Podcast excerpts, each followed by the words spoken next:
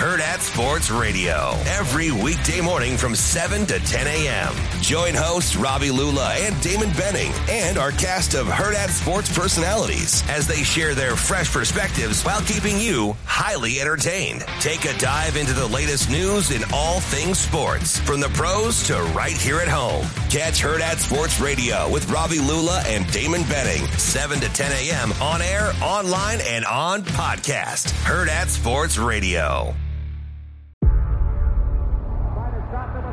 Before history is written, it's played. Before it's frozen in time, it's fought one shift at a time. Before it's etched in silver, it's carved in ice. What happens next will last forever. The Stanley Cup Final on ABC and ESPN Plus begins Saturday.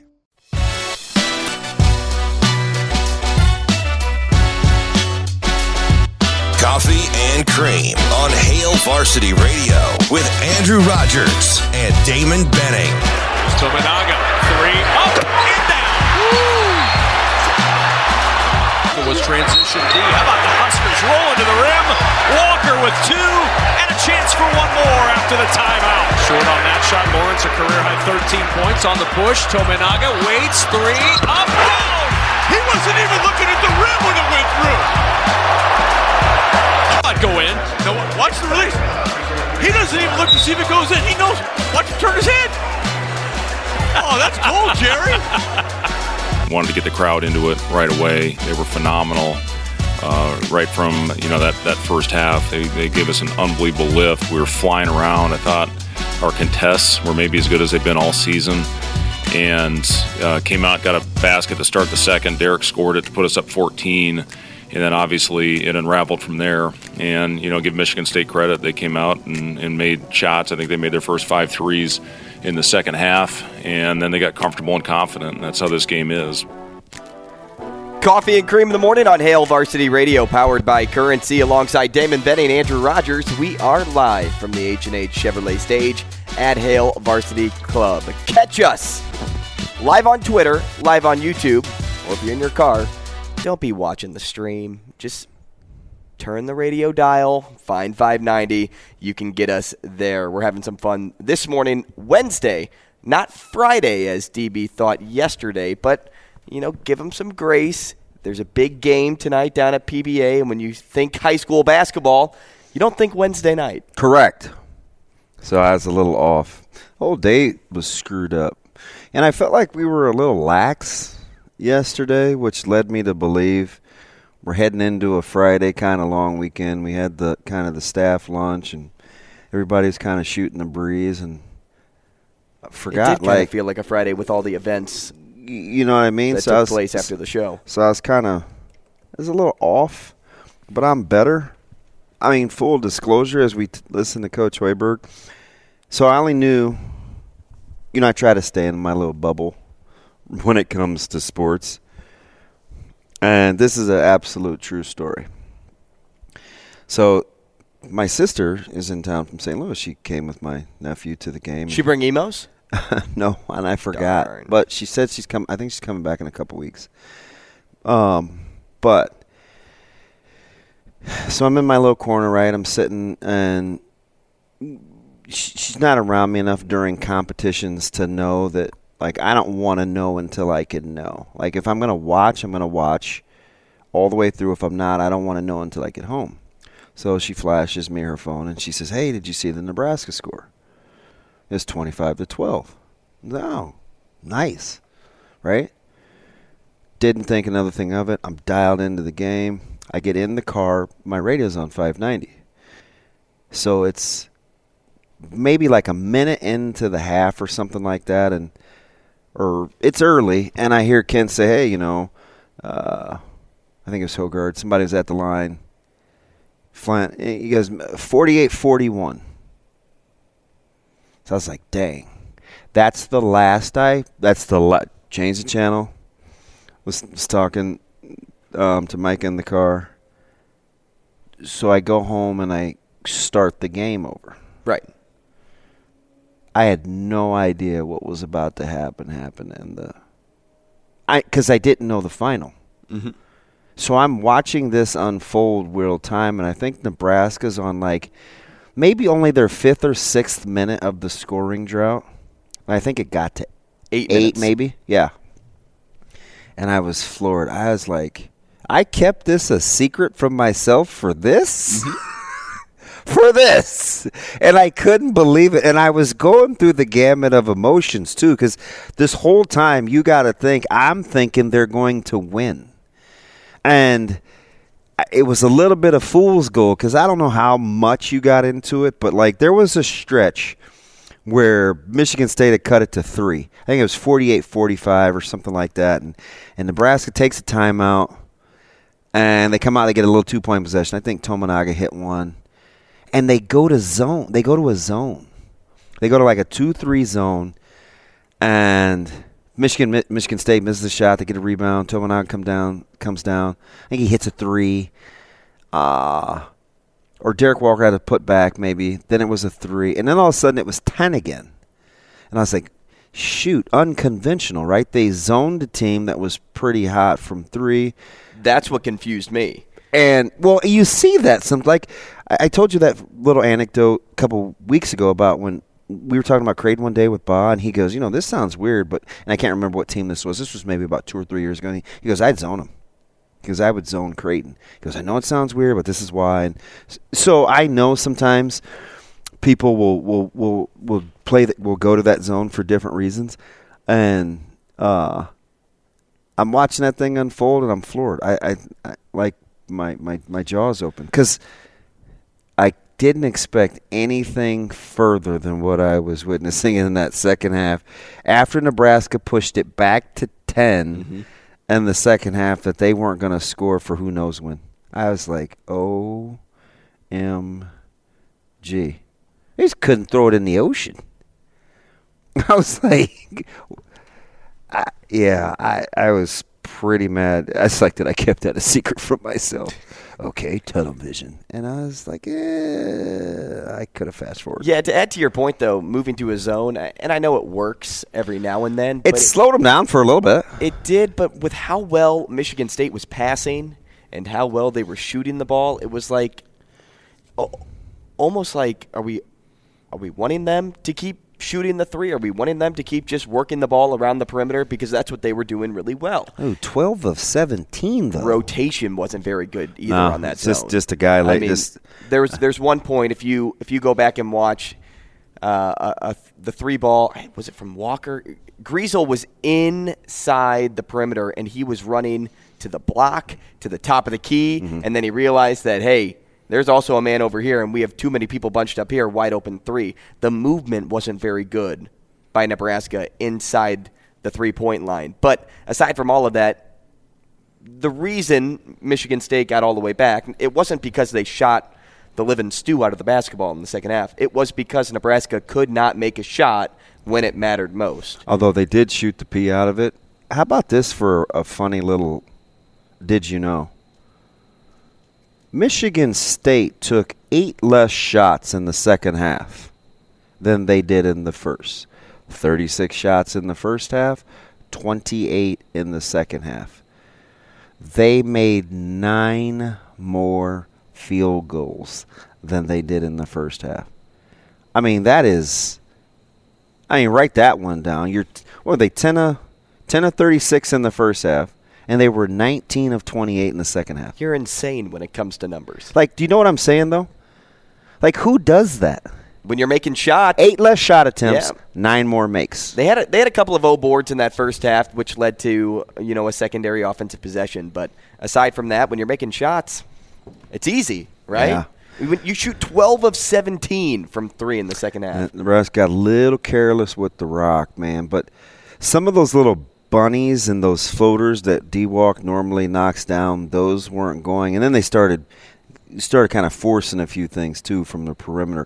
And I was kind of getting a good vibe because when I checked my when I checked my DMs on the way home from high school game, I looked and balked up my man Lance. We talked to yesterday about the quarterback play, which, by the way, got me thinking. I still don't know anybody that thinks Casey Thompson's going to win that job except for Lance. He's still the only guy because that that call kind of stirs some conversation in my sphere of influence, and Mm-hmm. but I don't think he's crazy, right? Because I've been saying all along, this is what kind of temperament you need. Don't count Casey Thompson out, and now, shoot, the more reps he gets. But anyway, before I get too sidetracked on that, his DM said because we were talking about consistency. He uh, all his DM said to me was Griesel equals consistent. So he must have got. He must have thought he's still probably in the first half because I mm-hmm. didn't look back and see what time he sent it. But all of that set the stage for me not knowing what the outcome was last night as I'm watching that thing, and my jaw just dropped. Some of those. Eh, what do you think of the degree of difficulty for the shots that Michigan State was making? Not very tough or pretty, or because I think it depended on if they were checking themselves, if they were hot, or if they were just rolling. Uh-huh. I mean, for more times than not, it seemed like they were just rolling an open shot here, an open shot there, but then there was a hand in their face. There was one where Hoiberg defended the heck, Oh, the one that Akins hit. the heck out of Akins. I mean, you watch that and you think Hoiberg could not have Yeah. defended that better, and it's just fault. Jaden Akins shot that fell, thing last excuse night, me. man. what did he finish with? I think he made five or six. Say that again, Akins. What? Yeah. What? What was he from behind? Seventeen. No, five fr- of nine from three. five of nine? Fourteen from the field. Yeah, that's just silly. Yeah, they got it going, man. I, I just, I, just the not knowing the outcome and kind of going through that thing in my head, man. I was like, golly, man. And and I was kind of, oh yeah, man, good switch to the zone out of the timeout, man. Two, three, kind of, kind of slowed And it's down. great to change things up in a in the and he was trying right and i felt like that was gonna be like one of those little key buttons that he pushed during the course of a game that he sometimes doesn't get credit for that was gonna turn out to work right but he just couldn't get enough stops man Well, and Michigan that's it because State. Griesel said that too at the end of the game. The offensive drought was linked to the fact that they could not get defensive just stops. couldn't get a stop. And when you just see three ball after three ball going into the hoop, I mean, you're just feeling defeated as you inbound the basketball. Like, how do we stop them? And then Yeah. you're thinking about that as you're going on offense. It's just it's just a it's just a straight basketball is one of those and we've seen some crazy runs this season of of leads blown and then teams stretching leads. It's such a streaky thing. We watched Creighton this past week go 20 minutes without making a 3. Scheierman made that one 3 at the 16 minute mark. And I think they missed 13 or 14 more and didn't hit another one until like Oh, it was a ways into the second half, And, and, I'm we've thinking, seen that a lot this year. From and I'm like, it, it- just the gamut of emotions that ha- sh- shoot. Last night, Westside was up 11. That game was 69-58, and all of a sudden, it's 69-69 going into OT, and you're like, you went three quarters without turning over the basketball and making free throws to this. Like it, it's just it's such a streaky sport. I, I mean, even in the NBA last night, Golden State ends up winning by 18, and at no point until they went on their run did they give you the inkling that they were going to win that game. It's just, it sounds too easy to say a make or miss league, but man, when shots are going and you, what Coach Hoiberg said in the presser, well, you know, and uh, you could tell they were shooting the ball with confidence, and that's a lot of what this game is. And I was just like, man, you're No not doubt. kidding. When when you're feeling good about yourself, you're like, and I Go I- back, go back to what I texted you midway through that West Side game. I said it's a good thing Tate Advadi showed up yeah, well, because that dude was just like, "Hey, I'm gonna fire until I miss." Yeah, he's gonna shoot that thing. Sometimes I'm like, easy, big fella. but Although- but we needed somebody to shoot the basketball last night because we just weren't very aggressive. But I, it was uh, Link and I played hard, man. They, Yeah, they did, and and, they, they they defied the never scouting. went away. They defied the scouting report too. Never went away. I, it's funny. I texted Caleb before the game, wishing him good luck. So you passed along his number to me, and he texted me back after the game. And uh, the last thing that I texted him before I hit the pillow was, and I knew I could poke fun, maybe play at him a little bit because they won the game. But I just texted. Oh, the two missed free throws. I go free throw. Yeah, seventy-one percent foul shooter. He's ten to 12 two so, games ago. So locked down from the line. Four of four in the first lob. half. And and I, it was funny because he, he drove. He pulled in last night. He didn't want to eat. He just wanted to shower and and, and get back to bed. And He goes, man, because I can't believe how I let what I thought should have been a lane violation get in my head. I was like, I don't want to hear it, man. I don't want to hear it. No, I'm just kidding.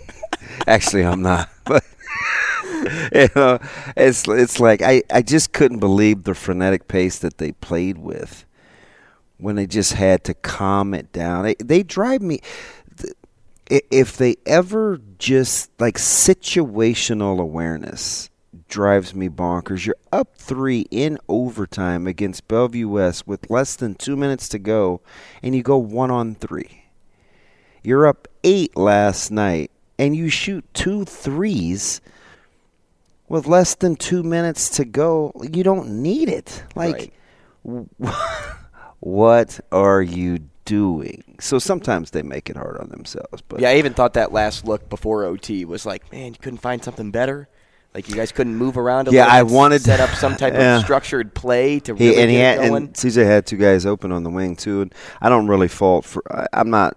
Not in It wasn't a. It no. wasn't a great shot, but I, you know, once they didn't initiate the offense until under seven seconds, I was losing my mind because I just don't think guys in high school, and I see this a lot.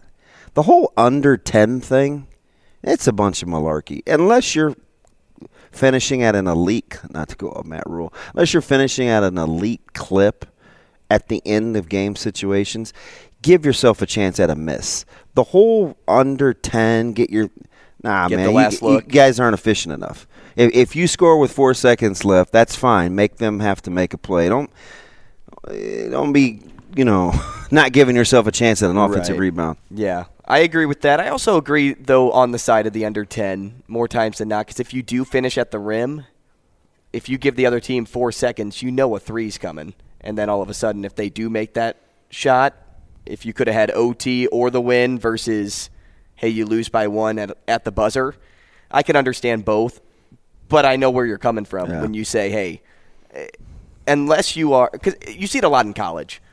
These guys can make acrobatic plays. You you know you You see you Kansas- take, you see take Kansas contact. close out Texas Yeah. Tech? Yeah. You take some contact, you toss it high off the glass, and it falls in. And a lot of times I'm like, man, like how do they have that much time to think about? Okay, I'm going to release the ball here. It, you know, it comes second nature when you do it Yeah. so many times over and over and over again.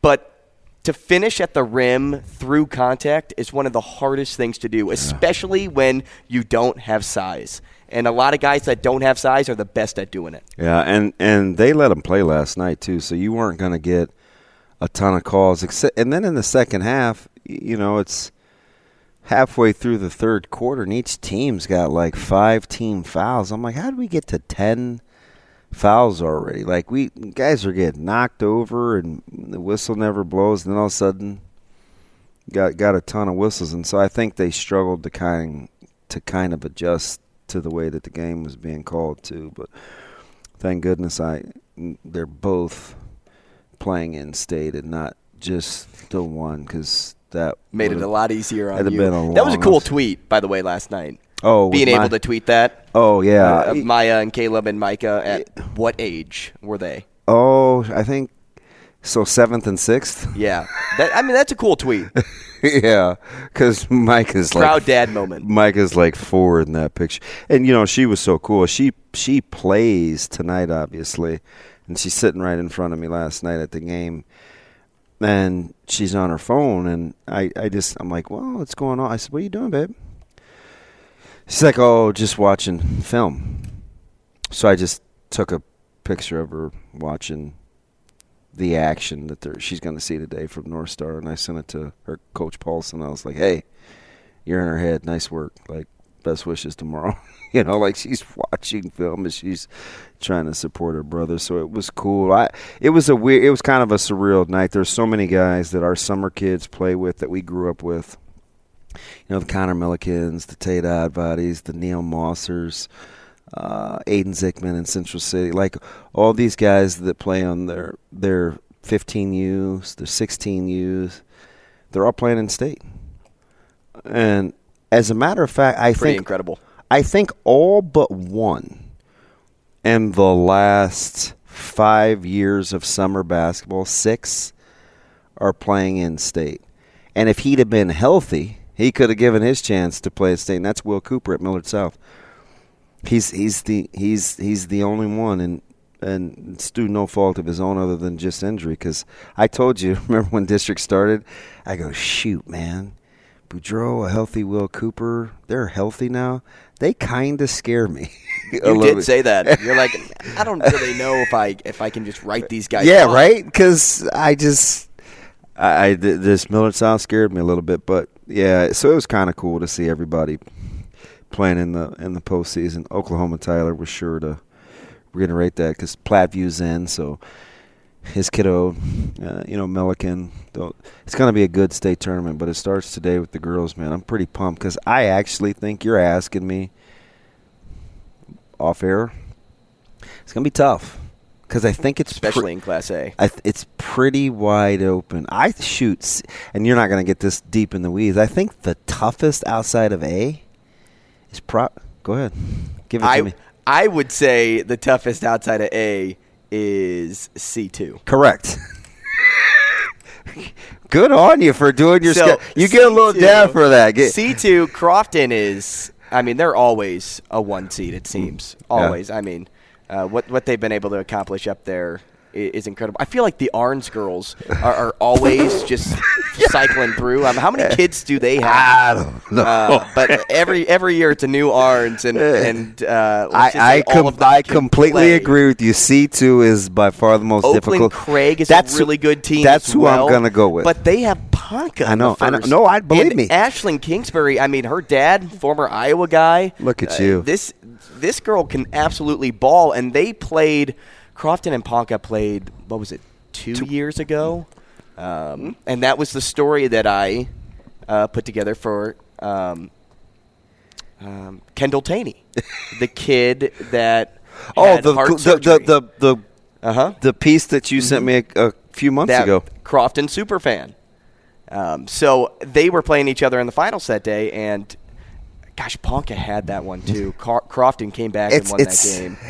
Here's the deal. I, and I went with Oakland Craig kind of reluctantly. I'm a little biased just because there's been like six or seven years of following their football program as they've made these runs, and their old athletic director uh, is a good buddy who's now at Malcolm. And uh, I, it, it's one of those, if they get past the first, then I could see it. But it's it should be. I don't think it'll be real chalky, and it could be. Shoot, A is going to be tough. Now B is a little bit. I mean, Scott's a monster, Absolutely. right? So, be- best wishes with that. But I think A's wide open. Uh, Millard South's got to stay healthy because they don't. They're not deep. Lincoln High's got to shoot it uh, with a little bit of efficiency. Millard North has got to take good care of the basketball. They are knocked down. Bellevue East is going to be dangerous. Bellevue West, for me and that, watching them, it's all about how hard they play in their shot selection because they're talented. This thing is is it's wide the heck open. Our poll question of the day, which you can vote at H Varsity Radio, is Who are you taking in Class A? With the NSAA Girls Basketball State Tournament beginning today, who are you taking? Millard South, the one seed. Millard North, the two. Lincoln High, the three. Or the field. And I listen. I almost I like Coach. I like Bryce. I like Millard South's basketball coach. I told you sometimes, you know, I he's one of those people I think you have to spend some time with. Because if you see him on the surface and you're coaching against him, you're like, "Ooh, man, this guy I- seems mean." This guy's not for me, Right. right? he's going to tell you how it is. He, you know, he plays a certain way, but and I was hope I almost was hoping. Now I'm obviously cheering for Millard North. There's no question about that. But for sanity's sake, I was almost hoping Millard South wouldn't be a one seed because I believe, and I have to double check. Somebody help me out here on social media. I think Millard South's had four or five one seeds in the past five or six years without a championship. You are Uh, it's some either it's- right on the nose. So I was like, pretty ooh, close. like let, somebody else get the one, just so I can, you know. But go Mustangs. That's all I know at the end of the day for sure. When we come back, I'll set up the show and I'll also tell you the best thing I saw last night. That's next. With threats to our nation waiting around every corner, adaptability is more important than ever. When conditions change without notice, quick strategic thinking is crucial. And with obstacles consistently impending, determination is essential in overcoming them. It's this willingness, decisiveness, and resilience that sets Marines apart. With our fighting spirit, we don't just fight battles, we win them. Marines are the constant our nation counts on to fight the unknown. And through adaptable problem solving, we do just that. Learn more at marines.com.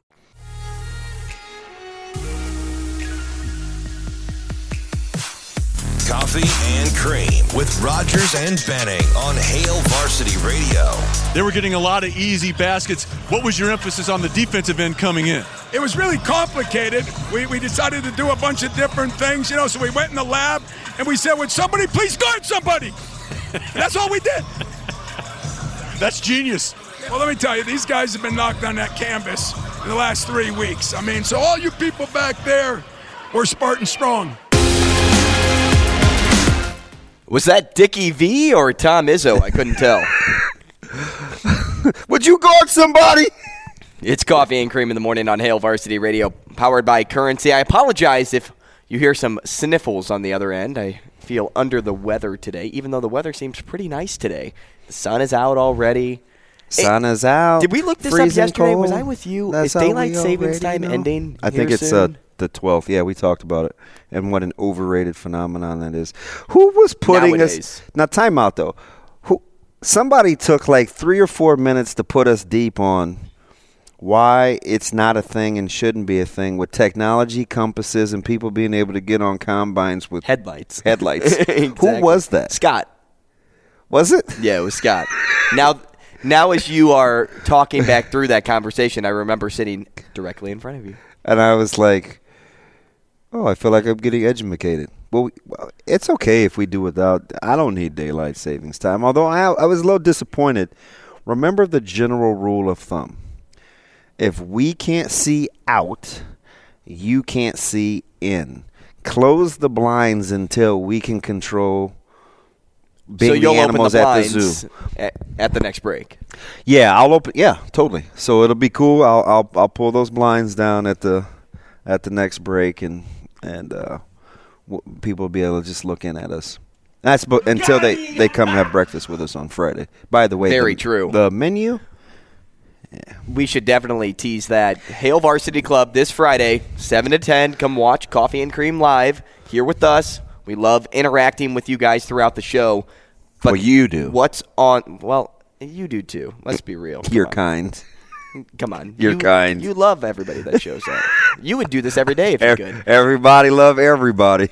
I just like to s- just E, like movie. to see who drinks their breakfast. Everybody. Thank you, Trev. Uh, Frenchies are what You're we're not having. even supposed to really say. We're going to tweet the images out later. No, we're having French bulldogs. Frenchies. Hey, my little dude, I got one knucklehead. I'm gonna punch him right in his soup coolers. This dude makes a beeline for the same spot in the yard when the other two canines come out, and he has dug to where it's just mud.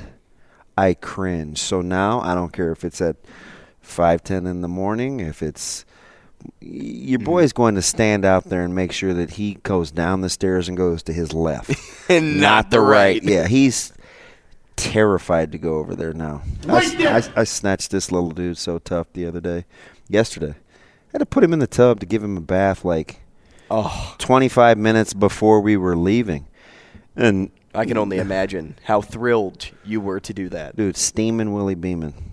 And I'm already dressed, so I have to hold him like six feet away from me because mm-hmm. his paws are Like, like you're changing a, a diaper for the first time. His his paws are like caked. I'm like, come on, bro.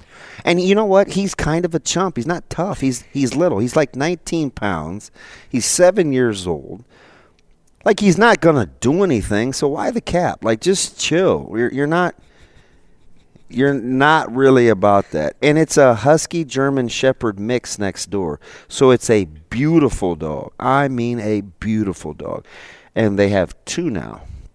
Cuz like they're really cool neighbors. Like I don't know why nobody really talks to them cuz they're kind of um they're just they're super friendly. Remember I told you they do like the decorations and they have like the 12 foot skeleton and the 80 foot wide spider web and the huge turkeys and like her mailbox has like books in it. Like I think you can just come Yes. by and take books. The library. Is The that what that library. is? Because Yeah. I, I don't have the stones to ask because I feel like in education I should know. But there's always books in there. So you grab a book, you leave a book. Is, oh, is that routine? That okay? Yeah, that's they're in something a lot of neighborhoods. That's some yeah. People like that look like me. We don't we don't do that. you don't read?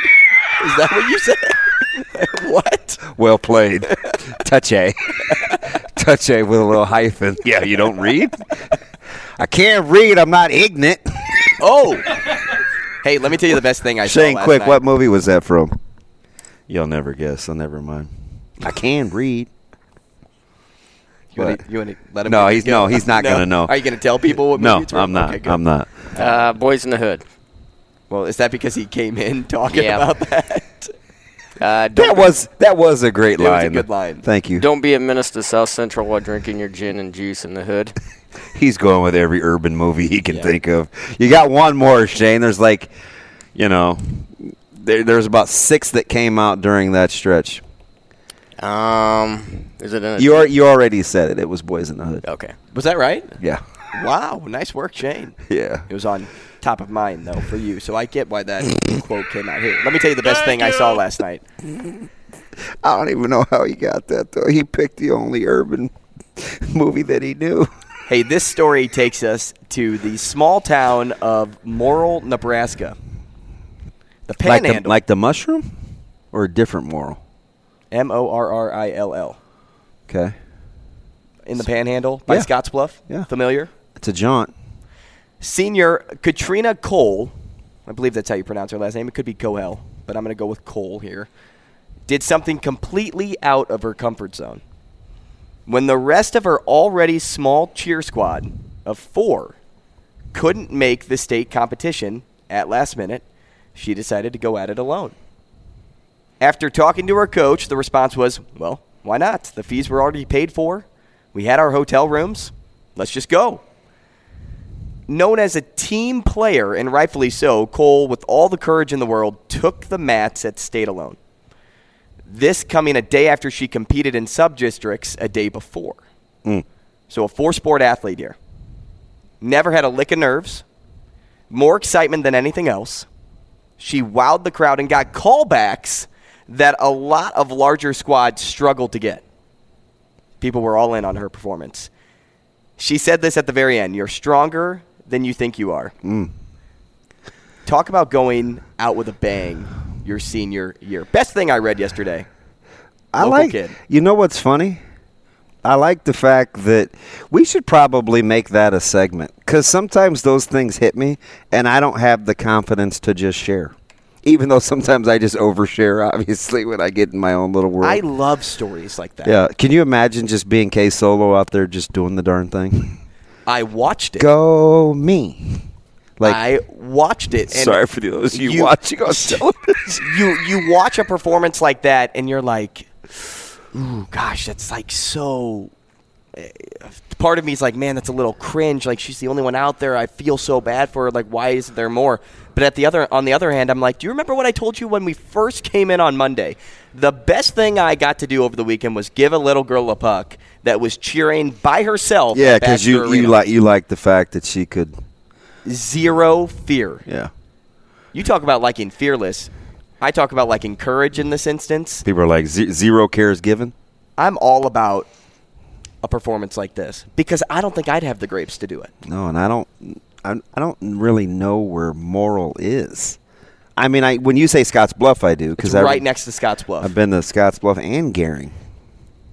At least in the article, the town population was 930. I mean, I guess you can guess that with it only being a four-person cheer squad or five-person cheer squad. Nine thirty, huh? She went out there and got the crowd engaged. Brought a sign. They They redid her entire routine so that it fit one person. Oh, that's cool. Do you know what she performed to? Uh, it was. I only heard her cheers, not a dance. So she did the MHS with a sign. She had a sign, and then she did uh, "Go Blue, Go Gold," and then the crowd would react to it. Yeah. And when I say callbacks, like there are so many cheer squads that I see all over the country that the bigger you are, smaller you are, no matter what, don't ever get great response from the crowd, especially at sporting events. It's funny you say that. The first game in district play, Millard North hosted Omaha South. Omaha South had a cheer squad of about six, so it's three and three. They had one gentleman in, in the back row that was particularly loud, very energetic, very enthusiastic, and he had like a pocket of supporters that were sitting. Obviously, I think it was the cheer coach and a couple parents and whomever else was supporting the basketball team. And I think, you know, it wasn't a super high attended game, so you could hear audibly. And um, there was such spirit and enthusiasm in the gym that even when they weren't standing and they came to the what's the things we sit on bleachers they still were cheering stomping on the bleachers now after i got finished being annoyed then i was like god you know what that that takes some serious stones to do that in a gym where question. you can be easily heard and i mean they enjoyed it and by the end after about five minutes i was kind of bobbing my head I was I'm like, with it. I was like, get him. We should make that a No, no, no. We should A no, segment. No, no. We Come should. on. Oh, best thing I've read. Yeah. Oh, that's fine. I thought you meant cheer.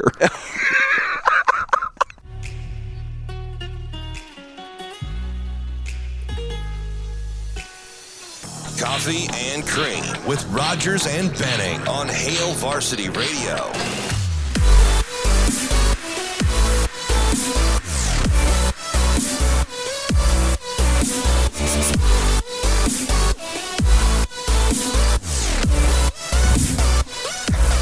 Welcome back to the show, 888-638-4876. If you'd like to get involved, it's Coffee and Cream in the Morning on Hail Varsity Radio, powered by Currency. Damon Benning, Andrew Rogers. We are live from the H&H Chevrolet stage at Hail Varsity Club. Happy to have you with us, 590 ESPN Omaha, live on Twitter, live on YouTube. We will be on KFOR in Lincoln from 9 to 10, as we are every day. And uh, while I'm laying out spots you can listen, how about I lay out the rest of the show and what you can hear today? well, you mean you don't have any more jokes? This man's got jokes. No more one-liners for you today? I, I need you to set me up. I need you to put on a tee. you're, you're like DB man. It's just too easy. You even got numbnuts over there chiming in like Big Ben. Shane, you feeling good about yourself this morning with your? live in a van down by the river. I don't know how you can feel pretty good about Ed that. Foley. I don't know what's wrong with this dude. I I feel like you've empowered him. Chiming in like Big Ben may be one of your best lines. He he just does it for no reason. I really got to No be doubt. on what I say about that. So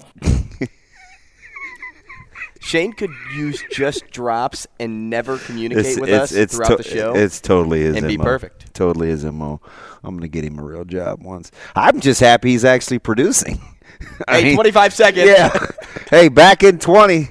I mean, it's we've made progress since Monday when you just let me stand next to you in your little clubhouse and talk to you without telling me that we're back. That was great. I'm, I'm listening to the headset and I'm like, I think this is our intro. and he's just carry, casually carrying on a conversation with me. Feel feel free to let me know what's goings on, Shane. Should make Shane part of the lending library. yes. Thanks to your mom. I had Thanks no idea what, what a Yeah. lending library was. L squared, lending library. It's a no, it's a nice concept. Are you going to use it now? No. Okay. no, because it, there's this. I shouldn't even say this out loud, but Zoe's in school. If there is such a thing, we have entirely too many books, and so if we lend, I don't want back. you just take. How would I just put books in here? Yeah. Actually, that is recommended a lot too. Seriously, it it's it's out of They run con- low on books it's, a lot, it's or out people of just don't bring them control. back. And we're so old school. Well, at least my mom is. Do you remember highlights? Like the magazine, they would be in like yeah. dentist oh, office. yeah.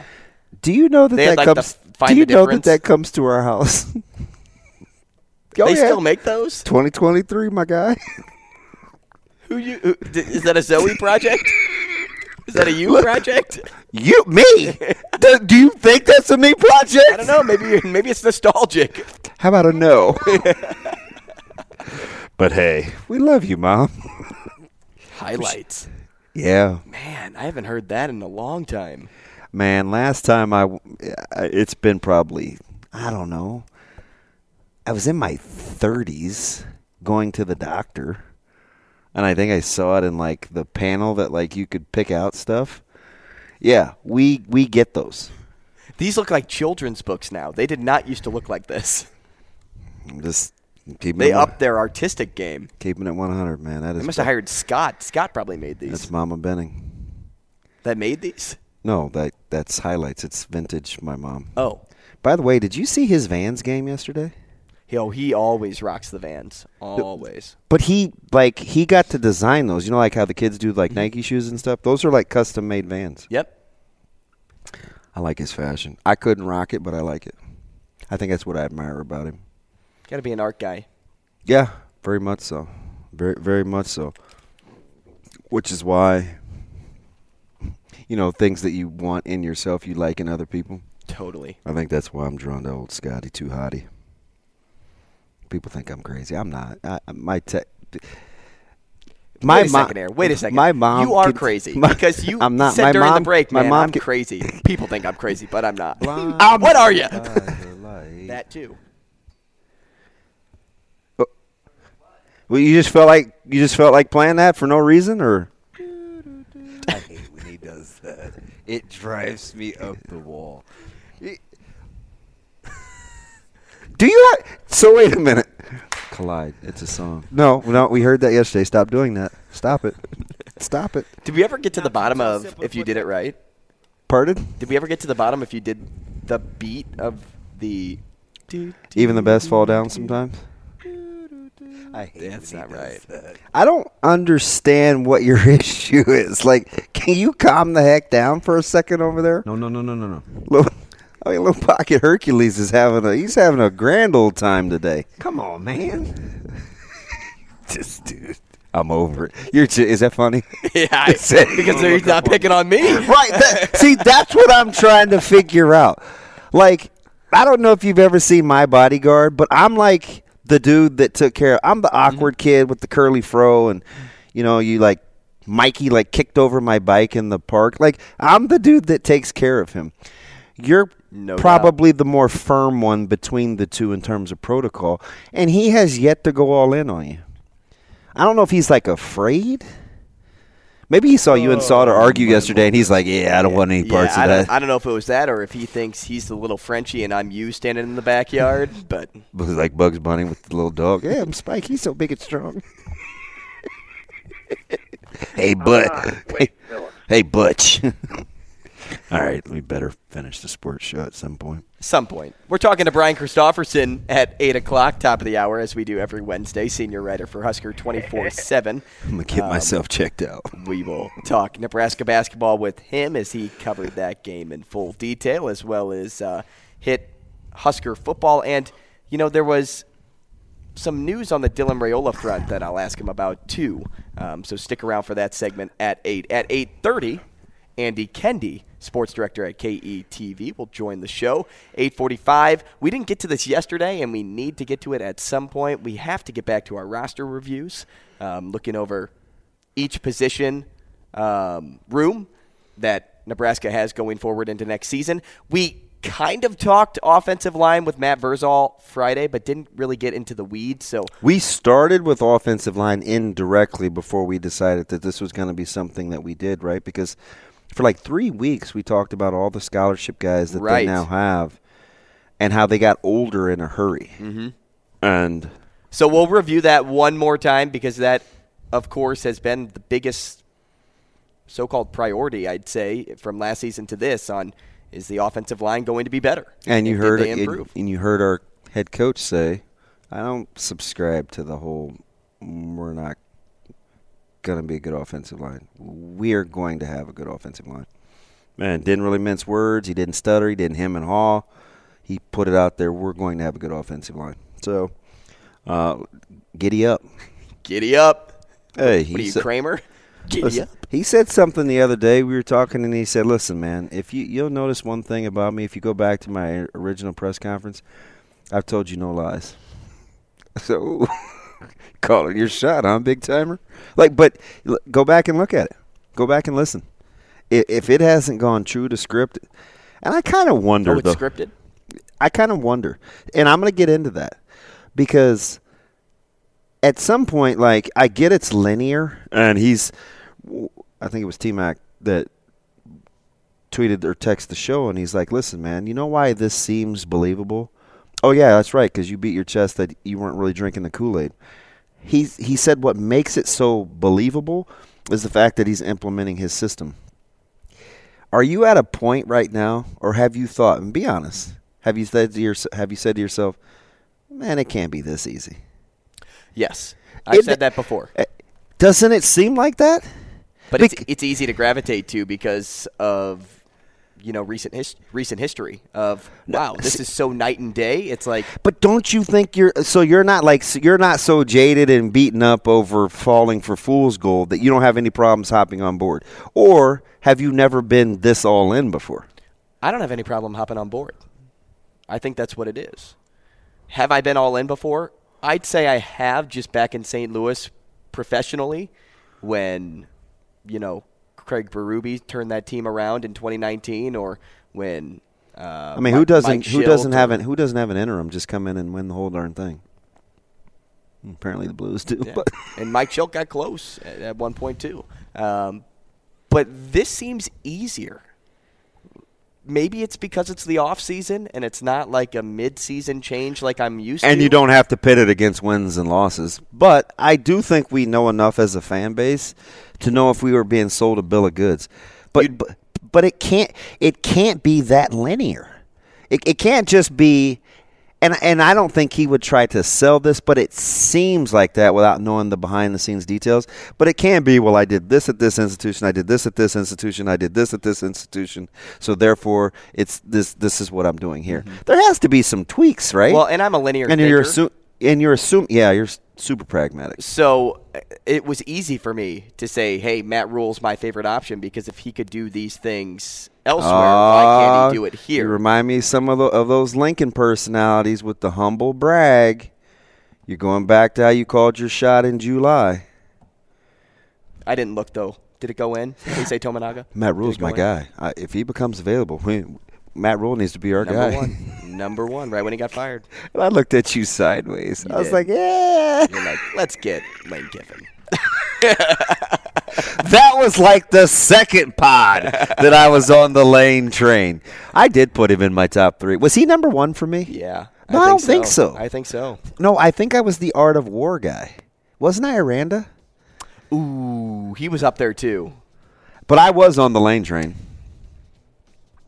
I think it was because my buddy, the mayor, Joel Schaefer, I don't think it was a bad pick. he kept he kept tweeting for like weeks. Come on home. So I was a little, I felt a little swayed. Hey, if you like uh, filling out brackets in March, we'll have Shelby Mast on at nine. We'll talk the NFL Combine, the Huskers at the Combine, and Aaron Rodgers at nine thirty, and play two for you to close out the show. But coming up next, it's BC.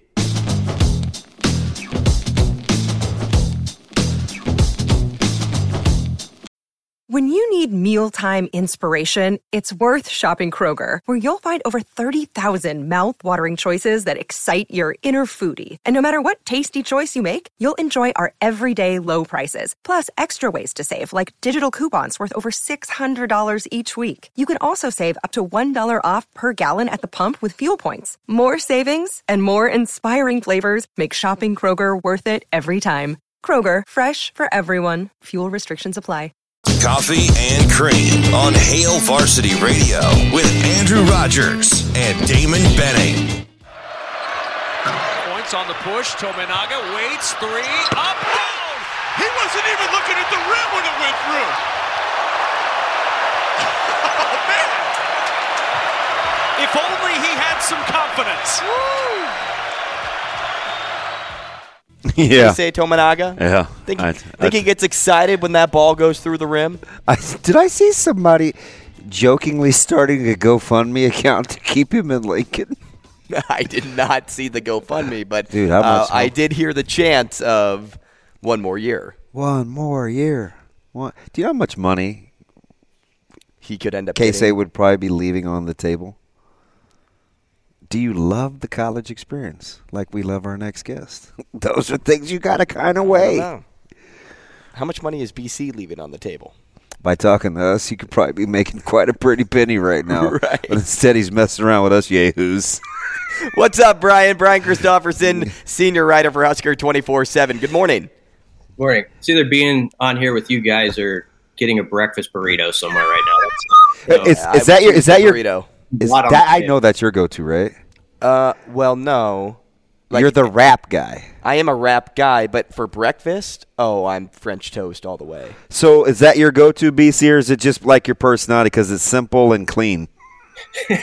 no, it was what popped into my head, and I thought it was kind of it's a little bit lower class of breakfast. I feel like the breakfast burrito. So I thought that that sort of fit fit uh, how I should describe myself on air. I got to get this out of the way because apparently I'm giving my mom and my little girl too hard of a time because we have highlights delivered to our house, the reading periodicals. Do you? When's the last time you've experienced highlights, BC? Um, yeah, that was like a. It felt like a dentist's office staple. yes. like second or third grade, you try to work through a puzzle before, and you were. I was always a little nervous about the dentist, so you're kind of. I was probably not getting through my highlights book as fast as I should have. It's like a secret sedative, like placed in your subconscious. Yeah, we've got a male guy that, and he's a P one, so he listens quite a bit. And he's like, "Man, I deliver highlights all the time." I was like, "Really? I hadn't seen them for years until they arrive at our house every month."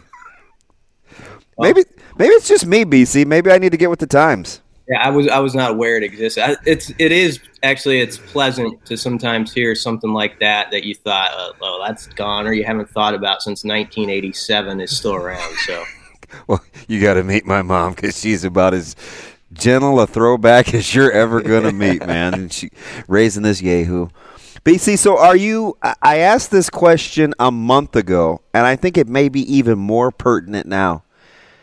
Are you at a point of Dylan Raiola fatigue? I understand the question. Um, Do you think Dylan Raiola is at the point of Dylan Raiola fatigue?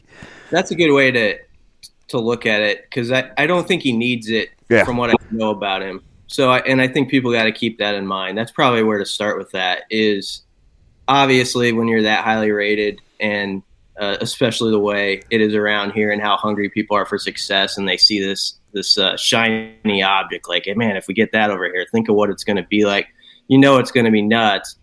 But from everything you know Dominic has said about him, and he, I I've only done I think one or two interviews with Dylan uh, myself, but he was he's a real just like humble kid. He really is. Like a, he's a yes sir kind of kind of kid about everything, and um, I think it's just very uh, diligent to like waking up every day, and they they have a certain routine in their house. It sounds like, and he sticks to it, and um, I don't think he's getting all that caught up in it, and that might seem odd to somebody. They're like, "Yeah, well, why he came to an arena and walked through, you know, all did all that." Um, it was just a that was just a fun experience where you're there and you, you're um, you're taking advantage of an opportunity, and I, I didn't think he overdid it by any means. He he sort of did what was asked of him, and um, but myself, I'm to the point where what's the next chapter? I think we kind of know who the finalists are. We've got it pretty narrowed down. It feels like Nebraska's got a really good shot to me. And now I, I think, uh, much like my answers on a radio show, the helicopter is sort of circling around the landing pad right now. Now it's just got to set.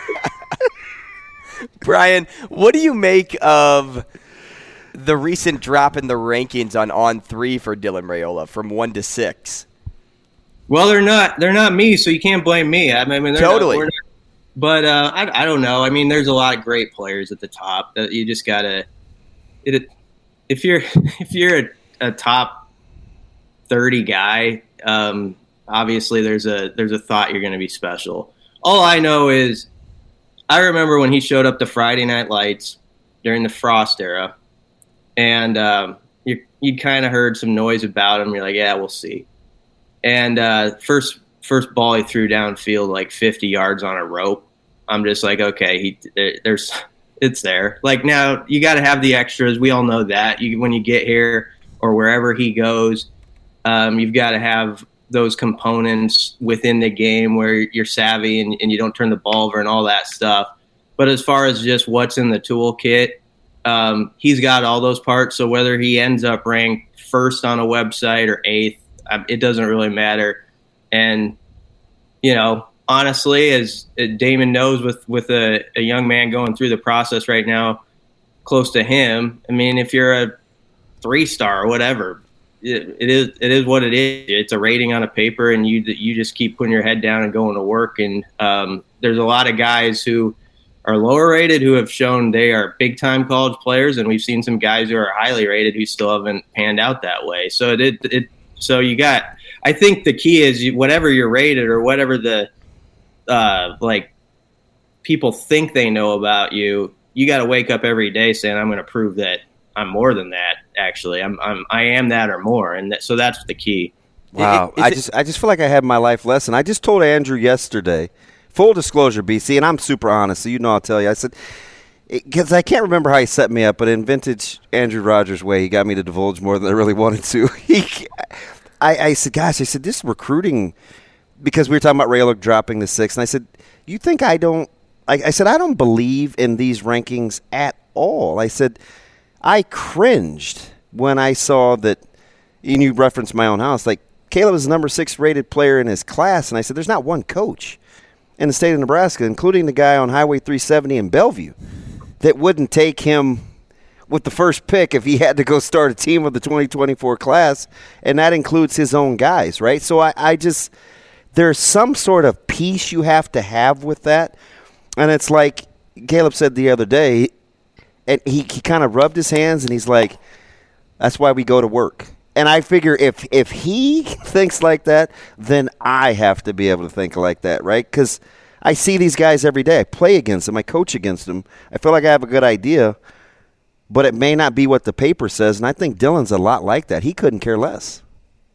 Yeah, I think so too. It's just so you know the rankings are just one component. They can be useful sometimes, and some there's a, some people put in hard work on it. I don't want to diminish that. Obviously, I work with the company where that's an important part of it, but uh, you know, hardly the end all be all. And um, you know, and this coaching staff at Nebraska, um, in particular, they're yeah, in Dylan's case, he's a big time prospect, but I mean, we've seen they're they're not too worried about what uh, the outside perception is. Nobody knew ah, really Bryce, nobody knew who Bryce Turner was like in December.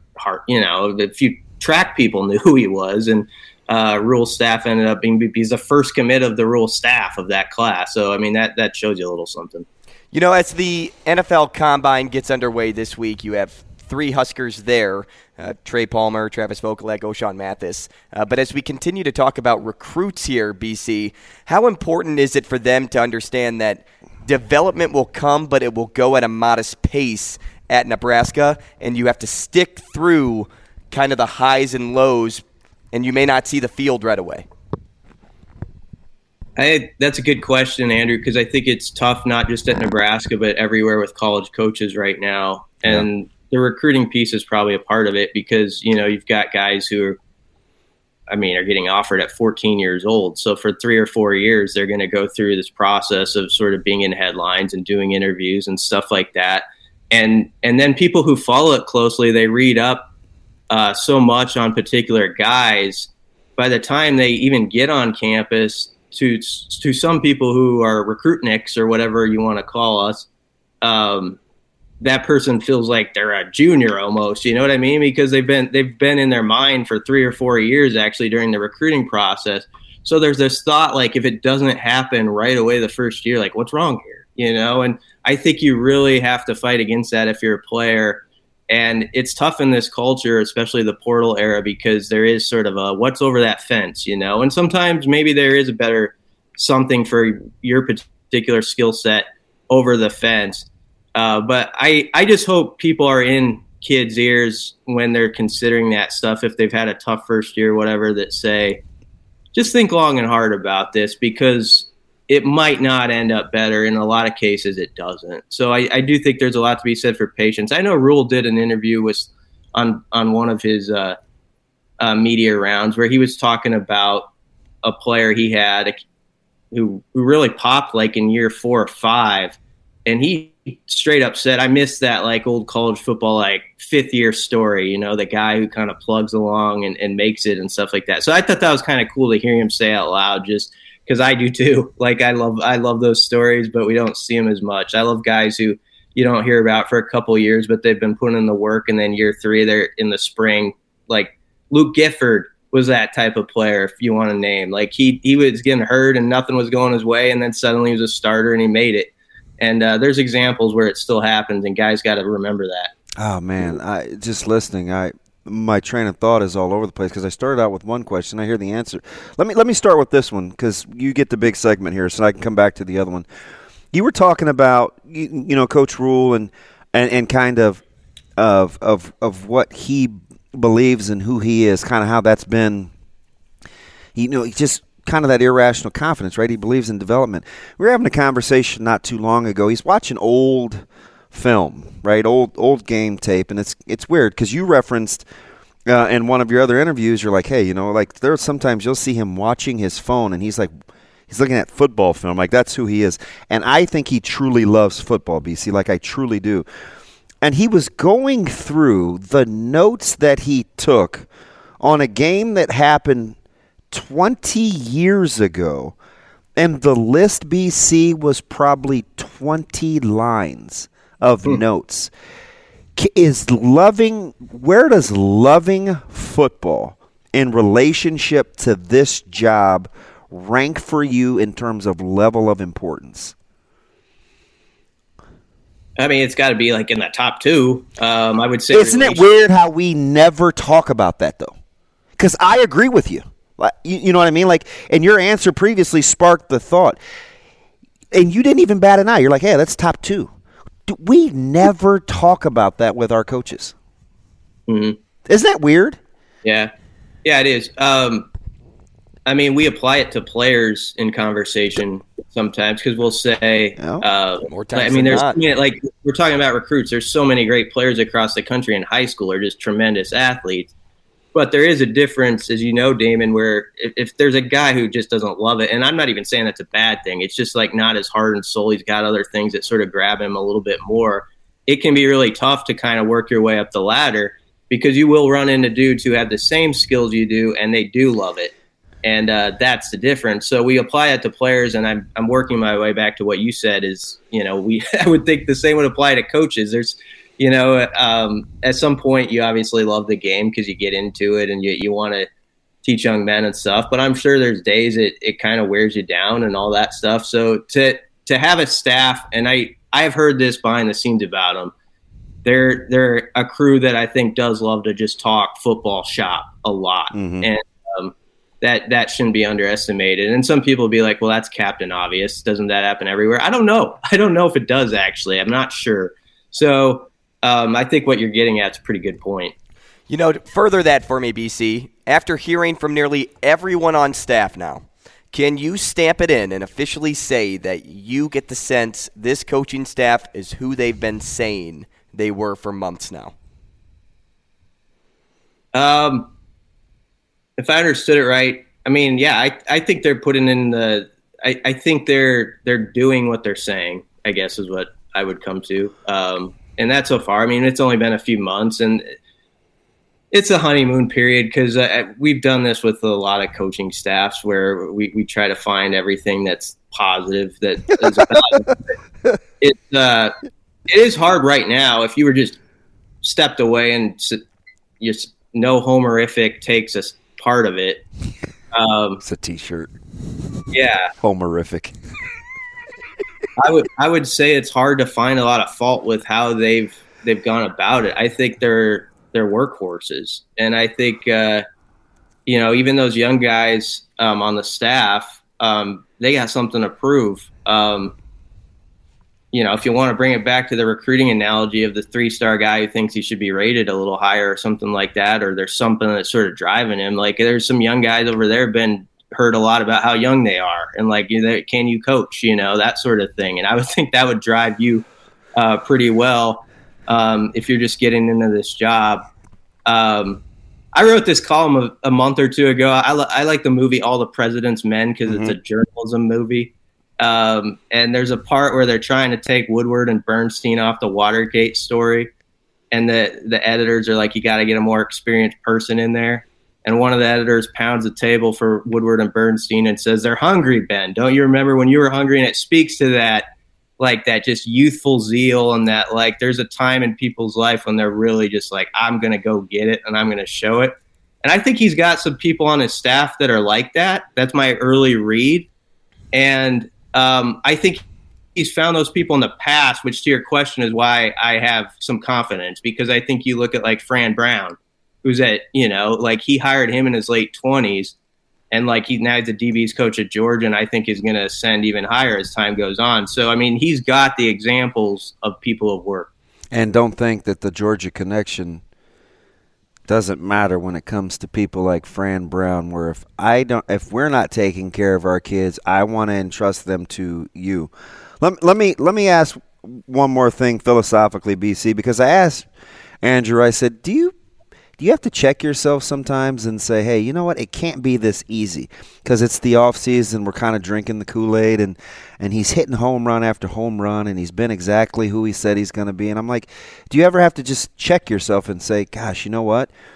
There's no way it's that linear. But my buddy responded after hearing that question, and he said, you can say it can't be that easy, but you yourself, DB, have said on multiple occasions it shouldn't be this hard. Is there truth to that? It shouldn't be as hard as we've made it the last 15, 20 years, and it can be that easy? Yeah, well, I, yeah, I think you're you're onto something there. I mean, I just look around the country and I, I see programs that don't have what Nebraska has, and uh, they can be solid at least seven or eight win football teams, and they can build up a, a, squad that you know on a given Saturday is going to go in there and it's going to be a fight. And I mean, one of them's across the border. Let's be honest. Like Iowa's that type of program and has been. Um, and oh, so, good, good, yeah, um, yeah, I think, I think uh, it has been made to look a little more difficult than it needs to be around here. Sometimes um, there are now there is a difference here that you have to deal with that's not everywhere and that is it truly is the rock show in town. Like it's i mean because it think about all the you know even talk radio and everything that consumes like husker football like right now. Like in on march 1st you know we're talking about it and um, we're diving in deep to it as we can at this point. And um, it's not that where everywhere where there's a distraction where you got the, the pro team over here and all this stuff, and it kind of pulls people away. And I think you maybe get a little more breathing room. So I do think there have been coaching staffs and people who have really had to adapt to. They think they know what it's going to be like to be inside this fishbowl, but it's actually even a little bit more intense than you expected it would be. Like if you're on the outside and you just sort of looked at Nebraska football from a distance. I mean, I would say it's as passionate uh, per capita or whatever you want to say as any place about a sport. It, it just is. I've always believed that. I'll defend that. And so that's something where you got to have the sort of mindset, I think, as a coach, where you say, I've done this before, I've had success, I know my methods, I'm going to trust my methods. But I also know there's going to be there's going to be scrutiny at times, and there's going to be a lot of attention on everything I do, and I've got to have sort of that thick hide that doesn't worry too much about it. BC, and, uh, oh, I go ahead. Yeah. No, I, I, apologize for the interruption there. BC, senior writer for Husker 24 7 at Husker 247 BC on Twitter. I want to take advantage of your basketball side of your brain now before we let you go. Uh, you know, outside of just making and missing shots, what changed the most for the Huskers in the second half last night?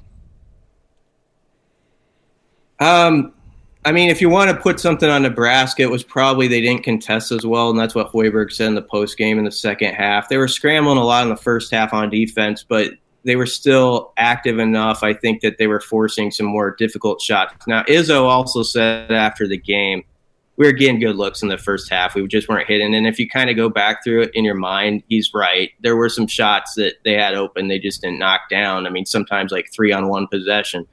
So even when Nebraska was up, I sort of knew, or I thought it was going to be a like a game down to the last minute, even when it was like a 15, 17 point game, because I was thinking like Michigan State's going to start hitting a few of these shots.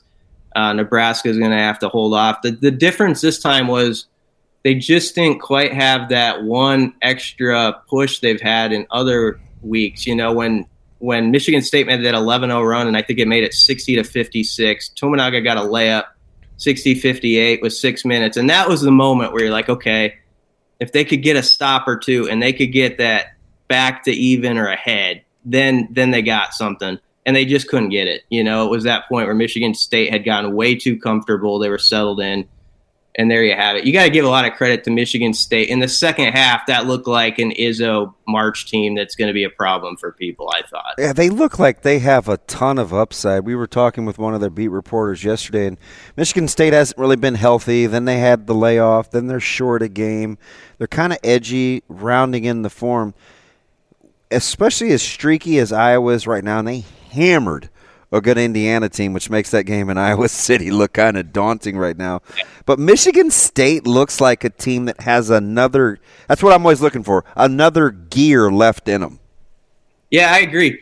I I could be proven wrong on this, but we know their history in this in that tournament. They've had teams like this before, where they have 11 or 12 losses or whatever. They're you know six, seven seed, and they end up like in the elite eight, you know, or something like that. And I wouldn't be shocked if they're that kind of team actually. And so um, Nebraska, I'm sure, could have done a few things a little bit better, but for what Nebraska has, um, I don't know. They, I sometimes you just say they ran into a squad that's a little better, you know, and just couldn't miss. And I think there was there's a piece of that that's true last night. I didn't feel like like Nebraska didn't show up or anything. They were ready to play. Man, that was a fun arena for about 25 minutes when Tominaga hit the three. I, or what is uh, Tom Izzo Tom Izzo had had a different like. Did you hear his post game? It was like Tom and Aqua. Yeah, yeah, exactly. when when, when Casey hit the three and looked the other way and it was up ten, you're like, "Geez, Husker basketball is fun right now." Like it was, and it was just too bad. Like that, that, that the good times couldn't keep coming. BC, we appreciate your time this morning. Thanks so much. We'll talk again next week. Thanks, guys. That is Brian Christopherson, senior writer for Husker 24 7. You can toss him a follow on Twitter at Husker 24 7 BC. Uh, coming up next, we're talking to Andy Kendeigh, sports director at KETV. He's got a busy week ahead, as that is all centered around state basketball over in Lincoln. I remember these days vividly. You look forward to it, but at the same time, you're like, how am I going to accomplish all of this in such a short amount of time? We'll talk to him about that. We'll get his thoughts on the Huskers, Creighton, everything in town. Stay with us. Andy Kendeigh from KETV up next on Coffee and Cream.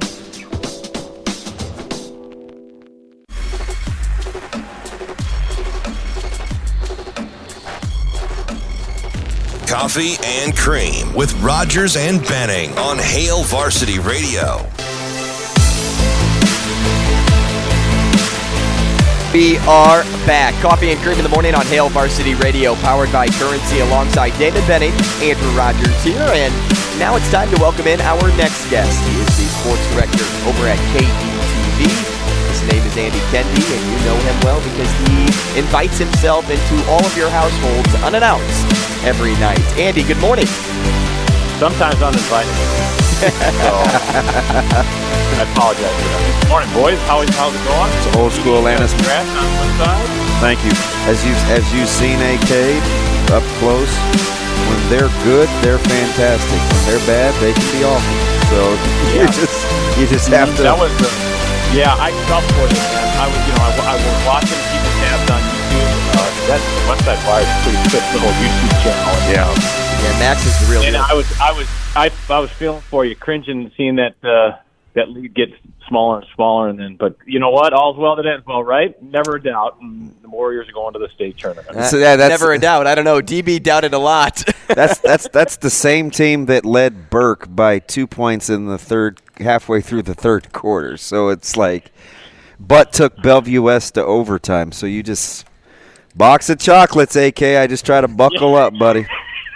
They are the Forrest Gump of Class A. But but you know, all, all biased aside, they they're the they're the one school, in my opinion, that if Bellevue West would ever stub their toe, it's West Side's the team that's built to do it because they can make Bellevue West play small, and they have good guards that can help contain contain. I say, not you know, slow down the firepower of of, of Bellevue West because it's a it's a tall task once that wild card shifted and they moved over to the other half of the bracket. Yeah, I agree with you, and um, I think it's Bellevue. It's really the Bellevue West Invitational, in my opinion. Um, but I do think if there is a team that has a chance to give Bell West a run for its money, I think it's West Side. Um, you know, Lincoln Schools. I watched prep on Tuesday or Monday night. I'm Against Southeast? Monday. Yeah, and I, I I watched Bellevue West win, and then I zipped over to prep, and um, Lincoln Southeast is is solid. I just don't know if they have the offensive firepower to stay with Bell West, and you know, I, I I just think that if Bellevue West does what they do, even on a poor shooting night, their defense is is portable to a point where they can play good enough defense to hang in every game. Um, so when they're not shooting it well, they're still pretty good. Um, but uh, you know, a lot of things would have to align right for Bellevue West not. Or, or align wrong for Bellevue West not to win the title, in my opinion. it's we'll see. interesting. You know, crazy stuff has happened at down in Lincoln. Yeah, yeah. See, I think Lincoln East is the is the best, and I'm dropping it in air quotes because I mean it, but I mean it literally. The best coached team in Lincoln, Mhm. like they know who they are, they play connected.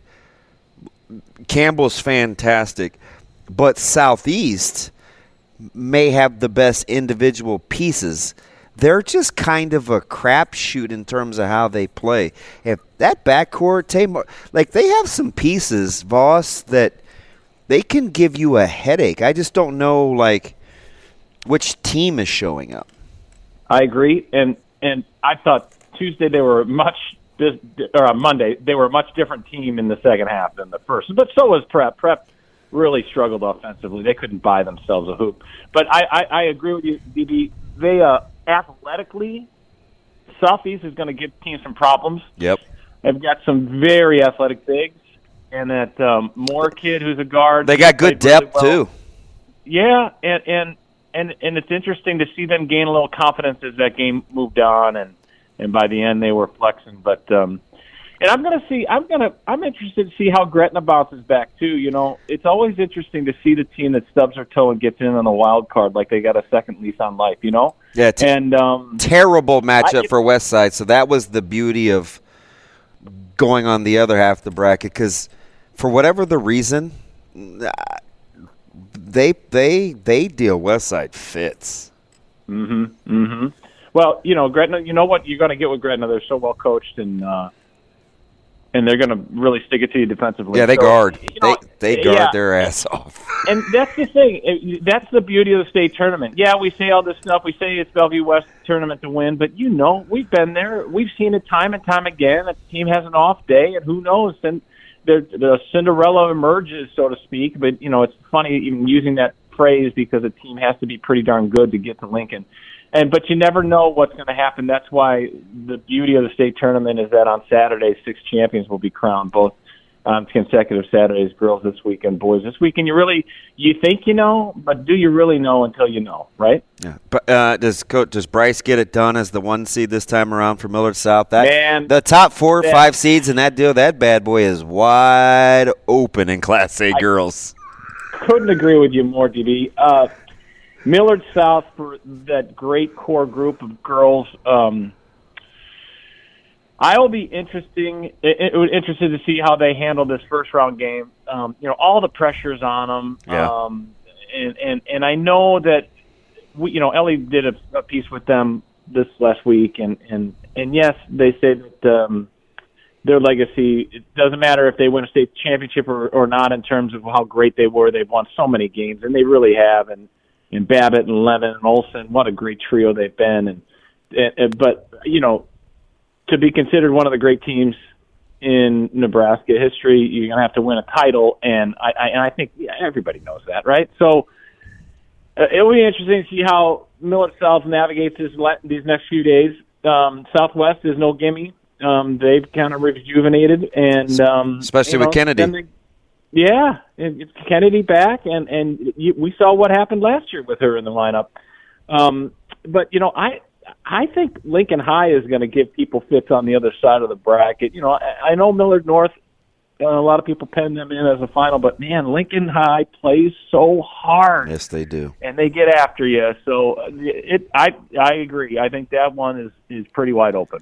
Hey, transition here for me, AK, as tonight is senior night over at Creighton. Um, everybody does senior night differently. I feel uh, even in high school, it's like, where do the girls go after their game and the boys before, or do they all go before, or you know how, that deal is going down?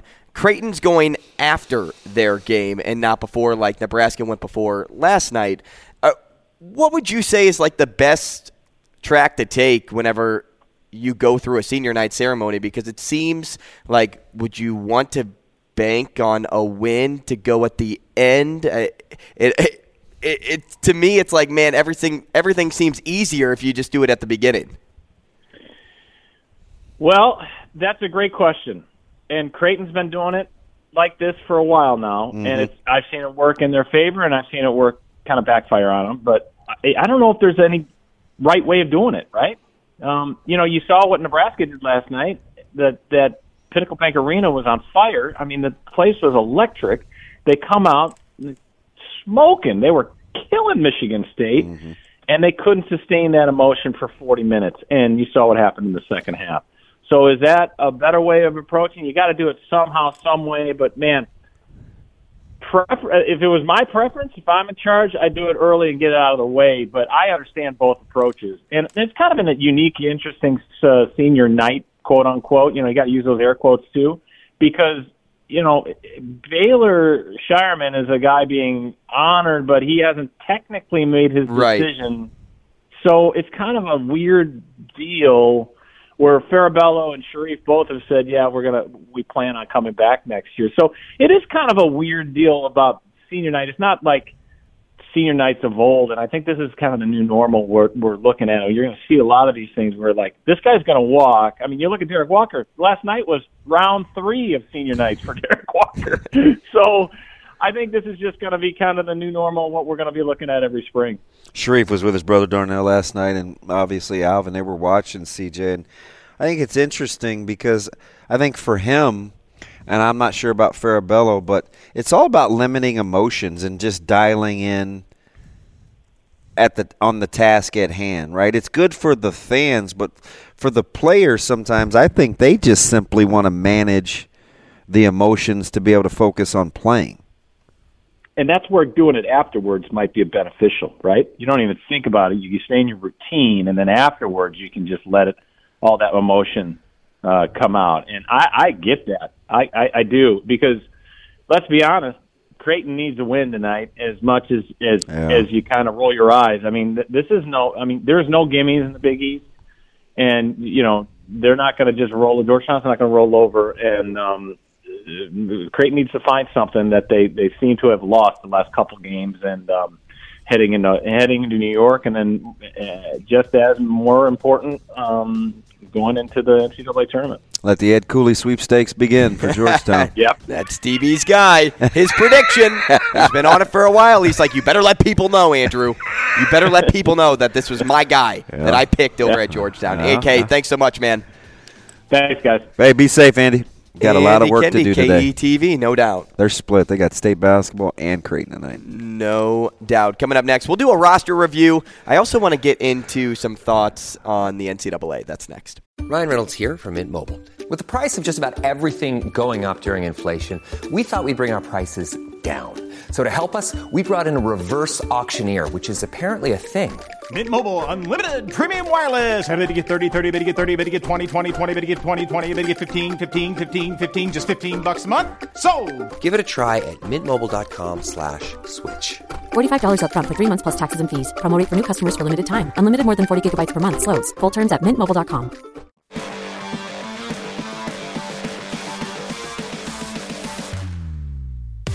Coffee and Cream with Rogers and Benning on Hail Varsity Radio. Welcome back to the show. On deck, Shelby Mast, bracketologist for USA Today and bracketwag.com. Huskers at the combine at 9:30 and two for you at 9:45. So a loaded nine o'clock hour for those of you that are sticking around for the rest of the show. We appreciate you, and uh, we appreciate having you here as we do uh, every single day from seven to ten. Um, what were you doing last night? Were you sitting on the couch watching games? Were you streaming West Side's basketball game like I was? Were you watching Nebraska basketball when that turned over at 8? What about the back end of the KU Texas Tech game? Well, at night, there's only one thing you pair all of those things with, and that's an Acres Ale. Brewed with Nebraska corn. It is crisp, it's clean, it's light, it's refreshing. How about all those words? They make you want to dance. They make you want to run to the store and get you a case of Acres Ale because it's locally brewed. That means here, local. It's the perfect beer to pair with anything sports. At least that's what I do. So if you're like me, maybe you play video games and you like to have a drink or a shower beer. I know people have done that before. I I can attest. I've had a shower beer before. Have you, DB? No. Well, you are not living it. Well, that's not Take to say that, Ale not, not to say that I haven't had a drink en route to the shower. It just wasn't a beer. Take a beer to the shower. How about a beer? Maybe after you come home tonight, Millard North finding a way to win. Some positive vibes coming back to Omaha. Have a shower beer, an Acres Ale, perhaps. Yeah. Well, as long as it's a dub, anything's possible. And you're not much of a beer drinker, so if you are drinking a beer, then you know it's a good night. how, about, about a beer? I think beer is one of those things that you you would consume when you want to wash down alcohol. Excuse me? Yeah, I think I want to come down a little bit. I'm can you throw me a beer? Oh, hey, man, I've been drinking the clear stuff all night, and it's not water. But if I could have a beer just to close out my night, that'd be great. Quench my thirst. Sounds great. Listen, man, high functioning, high functioning. Would you drink a beer with uh, Brett? With Musbu- Brett- bread? Musburger? How about a beer? Oh, Brent. I Oh, think you yeah, said Brent. bread. No, I Me- said Brent. Me too. Uh, yeah, as long as he wasn't driving, or me. Hopefully, neither are driving. Well, I'd shoot the breeze. I'd, I'd, I'd ask him how he likes your Raiders, how he likes the new gig, what he was thinking about after the Nebraska broadcast, and having a beer and getting pulled over in Lincoln. One-way streets, man, they'll get you. Mm-hmm. How about a beer? Yeah, you know those. You are looking live. everywhere.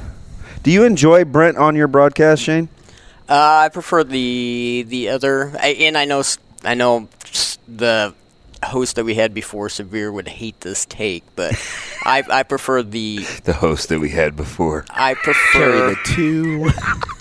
I prefer yeah Michael Severe would hate this take. I prefer the uh, play-by-play announcer that we had before.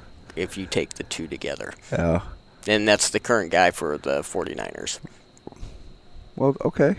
But you know, I mean, that's that's the uh, you know Brent Brent is more uh, he'll paint the picture and he'll give you you know like analytics and he'll give you more of the you know if you're the football you want you want the what what happened where I'm more of the like if I'm listening to the game I want the entertainment and the other guy was more entertaining so that's just me. I think those two go hand in hand. I want the football and the entertainment. I, uh, sometimes they don't. Shane is what? Shane is all business. Sometimes it's all business. Uh, you with don't. these You don't. Need, you don't guys. need no stinking fluff. I, I, well, I mean, sometimes I need some fluff. What do you got in that head, DB? What are you about to say? Not a darn thing. They're paid positions. very hurt right now. They're paid positions for that, Shane. you wouldn't have to work very hard. Uh, but to answer your question, I mean, he does. He's fine. You know, I mean, he's a legend. So How about a beer? How about a beer? How about we talk about the offensive line over Offense, at off, offensive line is good. I like O line. We heard Donovan Raiola speak last week, and you know, I even said, I, I can't remember who we were talking to, if it was Mike Schaefer or Brandon Vogel, but I said people are still asking, asking me at least, why is Raiola back? And I thought that answer was squash when Matt Rhule came out and said, well, I didn't think they were that bad. Um, but apparently not. So, uh, you know, I guess the simplest answer I gave is if somebody on your team advocated for you at work, DB, to keep your job despite having a bad quarter, would that stick out to your employer too? Like the players in this case advocated Mm-hmm. to Coach Rhule that Donovan Raiola is more than what we saw last year. You don't just take a piece of the pie and say it's cold in the middle. You check the whole pie, cook it a little longer to get it just right. Maybe that's what is happening now. You put the pie back into the oven because you're getting everything just right. I wish I knew like the real timeline between what I think they felt like the players wanted and and Coach Satterfield and Coach Raiola hitting it off. Was it kind of in conjunction? Because Coach Satterfield, like Coach Raiola, right away. And and remember, it's Coach Satterfield that said, "Hey, listen, man, I came to Lincoln with every intention of needing a new offensive line coach."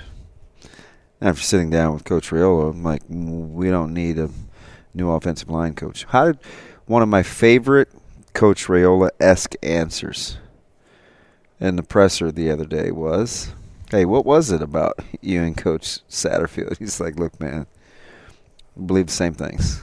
That's it. Next question. That's it. Period. it's just like it's just vintage. It's just vintage Doc. I call him Doc sometimes just because of Dr. But um, you you know for the for the, for the players and you don't you don't have any seniors, right? Especially now that that that Anthony Lynn's gone. So I mean, your junior class, you got Benhart and Corcoran and Piper, Norelli, and and now you've got Scott in the fold, and everybody else is a is a soft on down with Lutovsky and Prochazka. Uh, we'll see what happens with, with, with Jacob Hood and Justin Jenkins, who are, are in the fold. And then that whole new young group with Gottula, Knutson, Sledge, Goldman, and Masterjack, uh, who's still on the offensive side of the line right now. So you have. You have depth and young depth. Y- at y- and you kind of have now got a nice little blend of some guys with some playing. I mean, Benhart, Corcoran, Piper, Norelli, and Ben Scott have played a ton of football. Teddy Prochazka is very, very well may be kind of your future. Uh, that was the one guy that I felt like Coach Raiola kind of gushed about a little bit for him. You know, he kind of is pretty measured with accolades. Seemed like he was he was pretty happy about the progress of Teddy, and and Lutovsky's had a, a lot of playing experience. So and they've liked his winter workouts. so you, you you know right away you've got seven guys, seven good names. You know, and I listen. I, I, I hear I can hear it now. Oh man, you know, are we really trusting you know guys like Benhart and he's been this and he's been that and listen, man, a, a, another year with the same voice with a scheme that may accentuate or play better to your strengths. All bets are off, right? I mean, you could still there, there's there's still room for growth and there's still room for improvement. But I think having a minimum of seven guys that you can trot out there and play, that's a good place to start. Because look at the games that they've got under their belt. Got some experience. And Benhart took a lot of criticism last year, and his video started to surface late in the year on, you know, it does, is his head This, that, in the right this, space? that, and the other, getting off the ball. Yeah. But you know, at the end of the day, that common voice is a real is a real thing because you know at this point you're dealing with somebody that can improve now in the offseason with the same person with the new coaching staff. And how often have we seen somebody have a bad year, go back into the lab, regroup, recoordinate themselves, maybe find themselves, go into a dark place perhaps, come out three days later? how often have you seen, you know, kind of come to yourself moments, come to Jesus moments and say, you know, it's, it's this year or no year? And, Yeah. and you know, I'm not saying that it's a Bryce, you get it done this year or you don't. You're you're getting replaced or, or you get moved, whatever it is. I'm not saying that that's what's been told, but you'd have to think that you know Bryce acknowledges that he didn't have the best season last year, and he's ready to work with these guys once again and prove that he belongs on that line. So, and just in coaching, having done this so long, my glass stays half full. Like I don't, I, I typically try to just. I mean, you got to coach him up because I've seen, I've seen really good eighth graders not be very good freshmen. I've seen just okay eighth graders be really good freshmen. I've seen good juniors not be very good seniors. I've seen okay juniors be very good seniors, and so I think as a coach, and I'm like this in education, and I and I said this before, right? I get the whole usually the best indicator of future performance is past behaviors, but if it were truly that case, we would just stay where we are. We would just be lifelong stagnant, and so I always believe just because things have been doesn't mean they always will be. So I'm looking forward to it, especially when Coach Rhule gives me these little clues in his press conferences and things where, you know, you talk about marrying the offense and sequential play calling to your team's skill set and what you want them to do, what you think they're good at. He's got a good eight weeks in terms of strength and conditioning, so he's watched body movements uh, spring ball is still a couple of weeks away where you can have guys still kind of grow and mature in terms of their movements. There's a reason I think he looks at all the different type of run games that he's been looking at since he's been here because he's going to see what styles fit with how his guys move. So therefore I'm always going to think guys can be better. We will talk wide receiving room tomorrow. Ooh. Which is loaded but as we with bodies, with bodies, correct. I don't know about production. But when we get into the 9:30 segment and talk combine, wait to hear what I have to say about what Coach Rhule is able to do and has been able to do in regards to development and sticking through that development from freshman year on to senior year. That's coming your way, but first we're talking to Shelby Mast next on Coffee and Cream.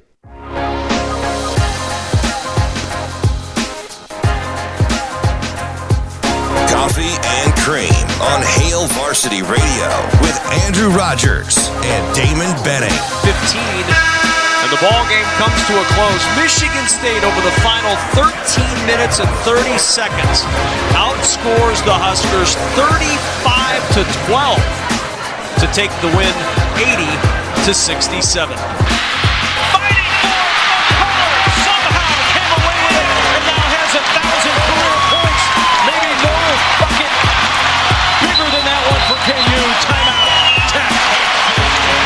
missed it. Bradley lost the rebound. Degenhart to Smith. And Boise State is going to come back and beat number 18, San Diego State. DB, who was tapping their ring finger yesterday? I think it was Jalen Wilson. It was Jalen Wilson. And I how many times do you think he tapped his ring finger after that game? Yeah. When KU clinched a share of the Big 12 I just title? was in awe of the red uniforms and I thought it was Texas Tech at first when I flipped over to the game. I kind of like those. They look kind of sweet, kind of like when Creighton goes to the powder blue. I like kind of that, Yeah. that accent color that that gets prominent. That, that they look No sweet. doubt. That that's a. I'm telling you, man. Self is doing some self things. Well, I'll tell you what, this is one of my favorite times of year. When March rolls around, you get the best basketball. It's a one and done tournament. My favorite way to operate. And I love going over just the different scenarios, the different hypotheticals, where teams could land. And we get to do that today with Shelby Mast. He joins the show. Shelby, good morning. Good morning, guys. Shelby, we're still gonna be buddies, man. We I've been talking to you for some years. This isn't like when you know Nebraska's fan base is on you a couple years ago about a 48 net ranking. It's man, you got my Tar Heels as the first four out, man. I'm He's not the only one. I'm I'm in my feels. Was you know Northwestern gets rid of Nance and they get better. We get Pete Nance and he becomes this integral part, man. Am I to be okay, Shelby? I, don't know. they're, in the same spot where uh, was about a game ago or two games ago. Everybody had them out, including me, and they got a couple of wins, a couple of wins in tournament, and that eight seed. And you see what happened then. Well, they're turning some heads right now, are they not? I mean, the way that they are finally starting to pick up some rhythm this late in the season, could you see them getting out of the first four uh, out and getting to the first four in? I could. Uh, the game against Duke is a big game. Got to win that. If they don't win that, have to win the ACC tournament and put them about on the on. Shelby, you've done this a long. You, you, you, we still got you there, Shelby. You there? Yeah. Okay, there you go. Hey, you've done this a long time. What? How difficult? What's more difficult right now for you, the two line or the three line when it comes to seeds? They seem pretty interchangeable. Yeah, they really, they really are. Uh, my biggest thing for the past week been Purdue and UCLA. I, I'm just looking at their resume. Baylor has so many more quad wins. UCLA has a better record. I it's just come down to this weekend to last one. As you look at the conferences here, to Shelby, you know the Big Twelve may not have every team or the most amount of teams in regards to the bracket, but they sure as heck have the ones and twos, and if not the majority of the twos, if you're depending on what bracket you're looking at. You have Baylor in the ones with KU, and then you have K State that dropped out uh, into the threes, but for the most part, they're right around that vicinity. Do you think the Big 12 is running it right now? It kind of seems that way. I mean, you're saying I they won't have the most, and but they'll have the highest. And so ten teams in that conference. Let's get through double up during the season, so we know who the best is. And uh, it, it's just so so tough conference. And talking with Shelby Mast, he's got bracketwag.com, man, and it is current and up to date. I'm I'm going right to the five line where I see the Creighton Blue Jays sitting there at 18 and 11, but I'm looking at the fives as comps. Creighton, Miami, who very well may be the best team in the ACC, uh, at least with some upside, and no disrespect to Duke because I am fearful of this healthy Duke bunch. But then you go with St. Mary's and Iowa State right there. When you look at the five line, it seems like some discrepancy with records, but the metrics seem to play out. Yeah, the, the become metric. I I love it or hate it. Lean towards hate. Everything is based on that. Doesn't seem like eye test is used anymore. Uh, thrown around, but not much. Uh, everything metrics based. I, I like. everybody watches day one, Shelby, and they wait for the upset. They want to they want to know who gets the upset. And based on who you have in the lower seed set right here, Oral Roberts is a team that a lot of people are not sleeping on coming out of the summit. Uh, Colgate's another team that has been on That- my radar. that's your radar. And that's a team that plays defense but can also score the basketball. Charleston's been in the top 25 this year already. It, out of all of the lower seeds, who do you think is going to be the one, if you had to choose, to deliver an upset on Thursday? Well, I think Oral Roberts probably. I don't know if I can that big of an upset. Ranked. But I eliminate team. Drake is solid. Whoever comes uh, Drake or Brown going to get some team. Utah Valley is not. Uh, Southern Miss been up there. Uh.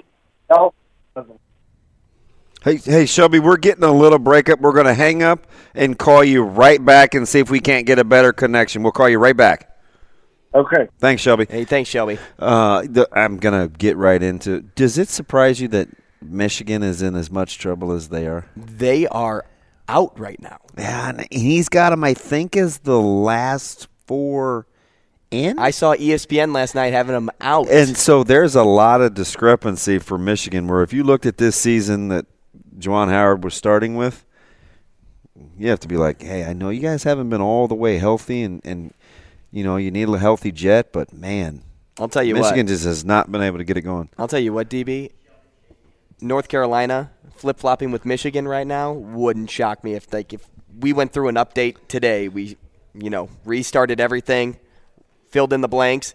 Wouldn't shock me if UNC takes that spot for last four in, and Michigan falls to first four out. Uh, we got to figure out how to make sure that the wheels don't fall off. You're heading into ACC play. We got Shelby back, Shane. Shelby, you there? How's, how do we sound? Is that okay? I, I'm better. Hey, there we go. Yeah, that sounds there a lot, we go. lot better for us. We were just talking off air, Shelby. I'm surprised uh, that Michigan is in as much trouble as they are.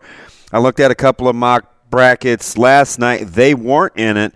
You have them kind of fighting. They're the last four in with Nevada, SC, and Arizona State. When you look at this Michigan team, how much work do they still have left to do? I think I think they still need to win a game in the regular season, maybe one or two in the tournament. Uh, they're not safe by any stretch, but I have them in now, just barely. Shelby, who do you think comes out of the Sun Belt? Uh, because you know Marshall's been another team that's been on my radar for a long time, and uh, you know now I'm starting to think maybe it's Raging Cajun country. I'm curious to know who you like coming out of the Sun Belt. Uh, Marshall's been on my radar pretty much all season too, but Southern Miss has been playing well all year. A few slip ups here and there, but they've won 25 games. You can overlook that. Shelby, I know you're numbers guy. You crunch them for a living, but my eyeballs tell me Villanova is really good right now. They're not, I mean, they're trying to play for an at large, not even in the field. I mean, they've got to make a significant run, even though they're just now starting to get healthy. Is that kind of how you see it? Yeah, that's exactly how I see it. Been struggling all year. They piled up some losses, but they're getting hot at the right time. And if I put on my website last night that Villanova is now in play, um, I can't overlook them anymore. I better not sleep on them. They're they're coming on the teams that they, that they need to beat. Uh, I don't know if they get that large, but we win the Big East tournament. Shelby, you know, DB brought it up earlier about Miami possibly being the best team in the ACC, but if you look at the conference standings, it's Pittsburgh right now, and they've played a. Uh, I don't want to call it a lighter schedule, but um, I think they've taken advantage of teams when they've been at their worst, at least in the ACC this year. You have them slotted in at nine, which is that in uh, as a general public, is that doing Pittsburgh an injustice by having them at nine and having Miami so high at five? I I don't know. I, I think Miami has had a better overall year better teams. Um, Miami took that bad loss over the weekend. That, was- a stinker, uh, and Pittsburgh's got a bad loss. I think two maybe, uh, but they just haven't played as tough schedule. And Miami is, has two fewer losses and two more wins. Uh, that's that's the main difference for me. Shelby, it's interesting because I mean you have to play the numbers game, but I think one of the things that has drawn the ire of the fan base, and it's always new metrics, right? You're trying to evolve, and you know we figured out that we think the RPI is antiquated, and we've got these new formulas, but the one that it seems to be driving people crazy because they don't understand the fluctuation. The whole quad thing seems to come back into discussion when you're looking at quad one, quad two, quad three, quad fours do you like kind of the evolution of, of using the quad system as it stands currently as a good baseline metric? It's not the worst, but I'm not sold on it. I mean, if the committee's going to look at a team, I'm going to just pick one. Let's say Duke. Beat Duke when they're ranked 29. It's a quad one win. But later on, they lose another game and they fall to 33. Well, now it's a quad two win. You you beat Duke when they were good. When they were good, you know that's that should be all that matters.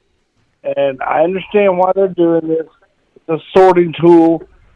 I, I'm not sold on that because they can't release the formula. Part of it is AI learning, and I can't I can't get behind a computer learning how good a team is. Shelby, I'm looking at kind of the Big Ten. Andrew and I were, were we've been talking about this the last couple of days. It seems like Michigan State has the most room for growth, right? They've been they had the most things to overcome early in terms of injuries. But it, we, when we talk to national guys, they love Illinois in terms of kind of being that team.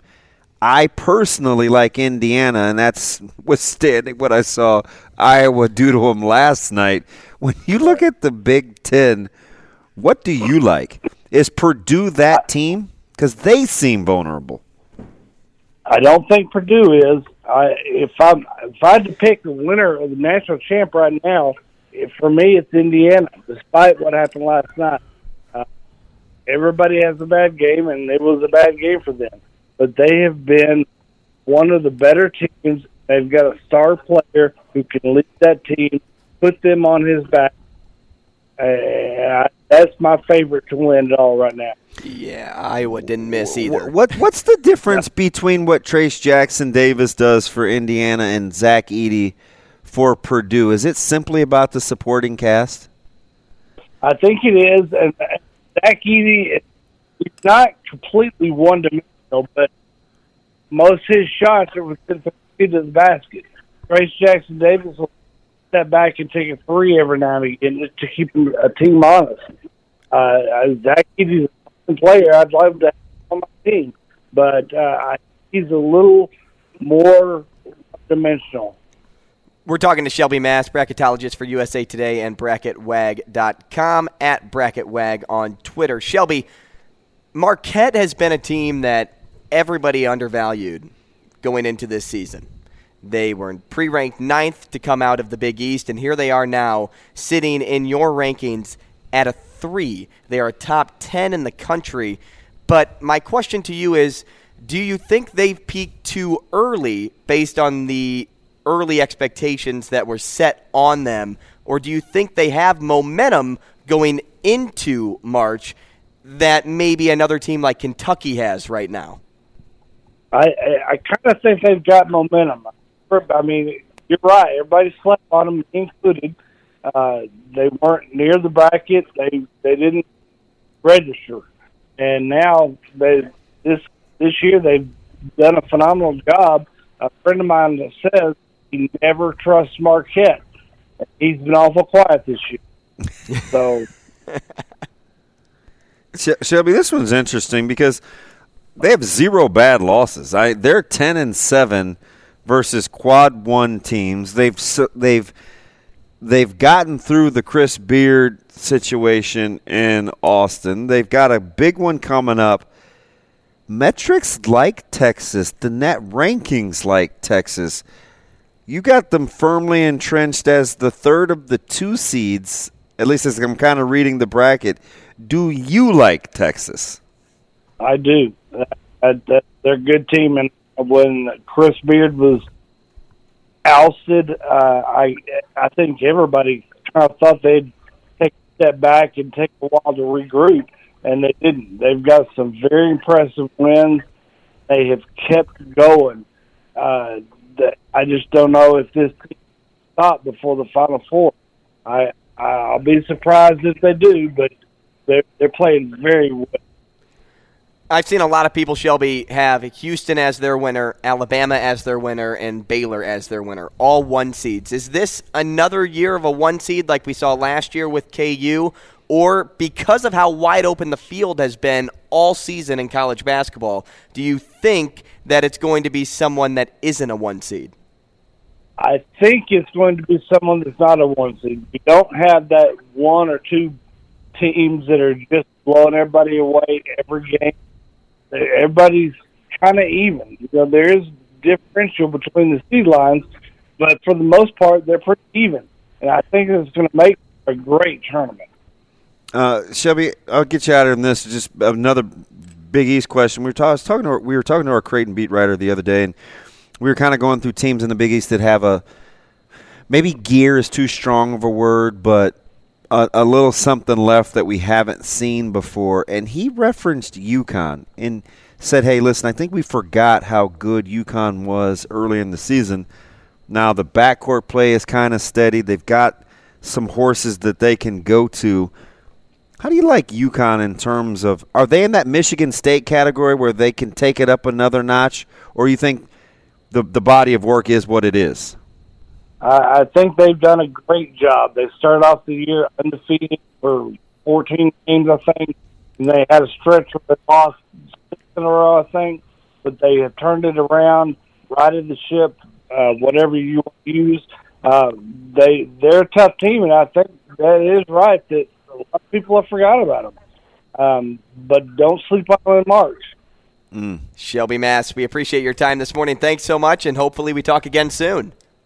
Glad you did, guys. Thank- Thanks, Shelby. See, that's why I love talking brackets. You get all the way up and down the charts, DB, of nearly every college basketball conference, every college basketball team, and because of the fluctuation that we've seen this year, I still have no real grasp on what I'm going to do when I have to fill out my bracket. Yeah, and it's interesting, right? I mean, if you go to to to, to bracket uh, wag.com, you can kind of see it, and it was last updated um, uh, this week, I think the 28th, so yesterday.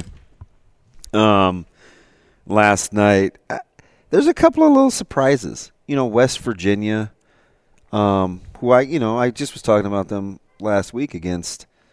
Uh, who'd they get blown out by? Was it Okie State? Like, ah, they were kind of in I this like one early. Oklahoma State. They just I see. I don't. they're just a team that when things are going wrong, they are going wrong. Like they can't find a, they can't buy a bucket, they can't defend. But when things are going right, I'm like, man, this team could upset anyone. So, of the power conferences that are supposed to be good, you realize that the Big 12 is the one I feel like I have the least handle on. Because I, it's it's hard for me to look at like TCU. I, I mean, I like K State because I mean they got a bona fide bucket getter, and I think they've won like three in a row. I don't love Iowa State. They're not. They're trending in the wrong direction. Um, and I certainly don't know how to. How many in, in a row has Okie State lost? Four or five? Like I don't know. Not good. Even though they had that comeback. outside of like Kansas, Baylor, and Texas. I don't know how good I think. How I don't know how good I think the Big Twelve is. Now I do tell you the team that would scare me that doesn't get a lot of national run in the Big Twelve is Kansas State. Because uh, they do have a bona fide bucket getter. And we can debate whether he should have been in Lincoln or not. We won't get into that. But that team does scare me a little bit. I just don't feel like I have a good handle on the middle of that pack. That's the same with me with UCLA. I just see, don't- I see. I like you know me. I'm mm-hmm. and I like UCLA, and I- I've liked I them like- from the very beginning. I like UCLA. But going back to just the point you just made, how good is the Pac-12? I, and I get it, especially with teams like SC on the bubble and Arizona State. Right? It's like Arizona State just went into Tucson and won. Um, and you know Arizona has some of those head scratching losses, but they're a juggernaut offensively. No doubt. You know what? I like UCLA because I, I think they're athletic enough on the wing. They're good in the backcourt, and Jaime Jaquez has been there and done that. Right? I talked about Tiger Campbell. He's found a way to take some minutes off his legs. I think he'll be good for the stretch run. And I think this is a team because of the last couple of years, and this happens sometimes, and basketball affords you this luxury. They kind of just go through the motions because they've been there and done that for a couple of years in a row, and I think they're waiting to step on the gas. Now we'll see if that bites them in the bunda, but they just strike me as this team that's just getting by, but is capable because they have all the pieces. Jaime Jaquez strikes me as a Drew Timme lookalike on the floor. Somebody that plays the guard position, but plays bigger as he gets into the lane. He may not be the fastest as he gets to the rack, but he's he is a true scorer, and he's somebody that that offense runs through. Uh, if you gave me two teams to pick, I, and I, I'm kicking myself for doing it because they're everything that I'm that I don't like. Is I'm I'm not sure on their their toughness, but I like UCLA and I like Gonzaga. Drives me crazy to pick two West Coast teams, Kind of off-ball teams. But I like you know if he's you know for two if I gave you two picks, Mhm. okay, so one for margin of error. Like what two teams are you taking? I would take Alabama. God, so is everybody. I don't Um, trust them. But I also like Baylor a lot too. But I'm not going to take both one seeds because I think that is- See, I- Baylor's another team I don't really trust. See, the the way that just they play and They shoot so many threes. Yeah, but uh, they make up for a lot of their mistakes on defense. Um, I like Bama. I mean, who doesn't like how well Brandon Miller's been playing, despite everything that's been going on on the uh, on the back end away from basketball. Uh, another team I really like, and I've kind of rode this for a while, but it's Texas A&M. A&M's a team that, you know, has kind of just been doing enough to get by right now, but I think they have more to give. Do you remember a month and a half ago, the team in the Big Ten that I said I was captivated by the most, but I'm not sure? Illinois. No. It was Iowa.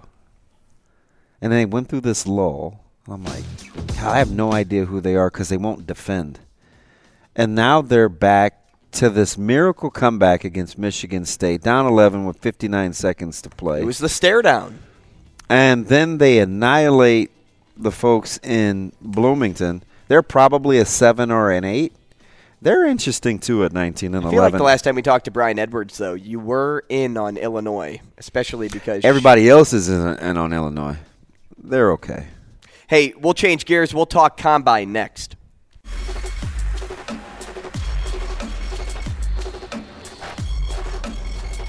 Coffee and Cream with Rogers and Benning on Hail Varsity Radio.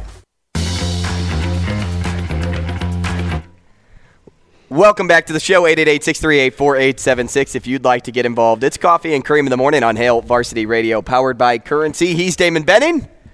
I'm Andrew Rogers, and we're happy to have you with us. 929, the official clock here at Hail Varsity Club. The sun is out. The sun is shining. Is it supposed to be nice today? I think so. It's always a nice day, though, when you get to talk with Damon Benning, right? Uh, not, right? That, that's what it is? Depends on who you ask. I don't know. I, I feel like I always have a good time. Whether you throw shade or not, I'm having a great time. I'm um, shade, shade. So we're in we're in the low 40s up until Sunday. Sunday we, we may see 50. Then it, then it chills off a little bit next week. I think we're 48 tomorrow. We're 41 or today we're 41 tomorrow. Well, over the weekend in Milwaukee, it's supposed to snow. Yeah. So as long as you get some Embiid and some Giannis. Yep. And I watched his highlights last night, and I'm like, Dude, oh, how he is back. Dude, how good is Giannis though? Um, is that a freak. That's 15 in a row. Do you fear the deer? Uh, yes. That's the second time in a couple years that they've won 15 in a row, though. Isn't that weird? Like they're regulars. They're he's unguardable. But that's how I feel about Embiid. You picked a good one. Not bad. Yeah, who'd they beat? They uh, they beat Brooklyn. I know you're not all in on the NBA, but I think the Bucks beat. I can follow along, though. I play 2K. oh, jeez. no, I'm just kidding. No, I watch the highlights. Uh, I just won't sit down and watch a regular season NBA game. I know you're one of those. It's Unless it's in person. It's cool to hate on the NBA. I get it, especially here locally. Like not- it's hard. It's It's hard. not a to- hate. It's a personal preference. It's hard to find. If you gave me NHL or NBA, I'm taking NHL all day. That's tough. It depends on who's.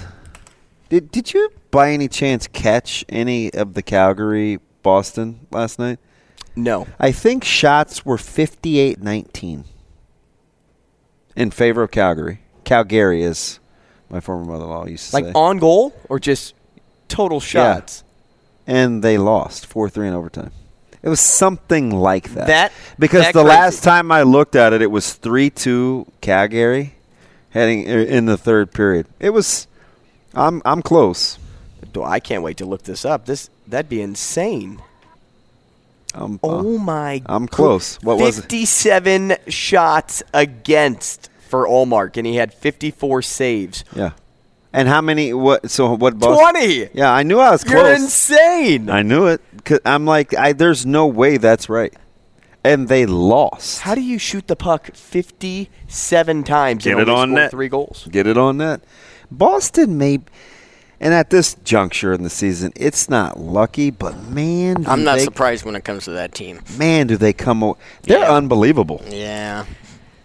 the Rangers are trying to do all they can to compete right now. Listen, I see. I kind of like them because um, of all the trades. They're building. They and they have some depth. Let's now. see if they live up to expectation though, because they I know- sacrificed. I know. They sacrificed youth for a win. Yeah. and it's and it's got to come relatively soon too, because And Igor is a stud. You built now. he, a- he was pegged as a youngin too, and yeah. he's he's delivered. Oh yeah, and uh, you know they've built around their lineup. You know what's crazy too, and I know we're going to talk. We'll get to the combine here in a, in one minute, but I want to just make this point, and then we'll we'll change gears. Yeah. I was talking with a buddy two days ago, and he goes, "Man, they need to realign the Western and Eastern Conference because the Eastern Conference is so much better than the Western Conference." And I'm like, "Well, you know, geographically, that's how those are built. It's not like, hey, let's just grab this team, put them here." Mm-hmm. But you know, to some degree, I was like, yeah, you know, the Eastern Conference this year in particular is the one that it's like, hey, if this team doesn't get into the playoffs, but the Winnipeg Jets do with, you know, eight to 10 to 15 less points, that's just the nature of the beast sometimes.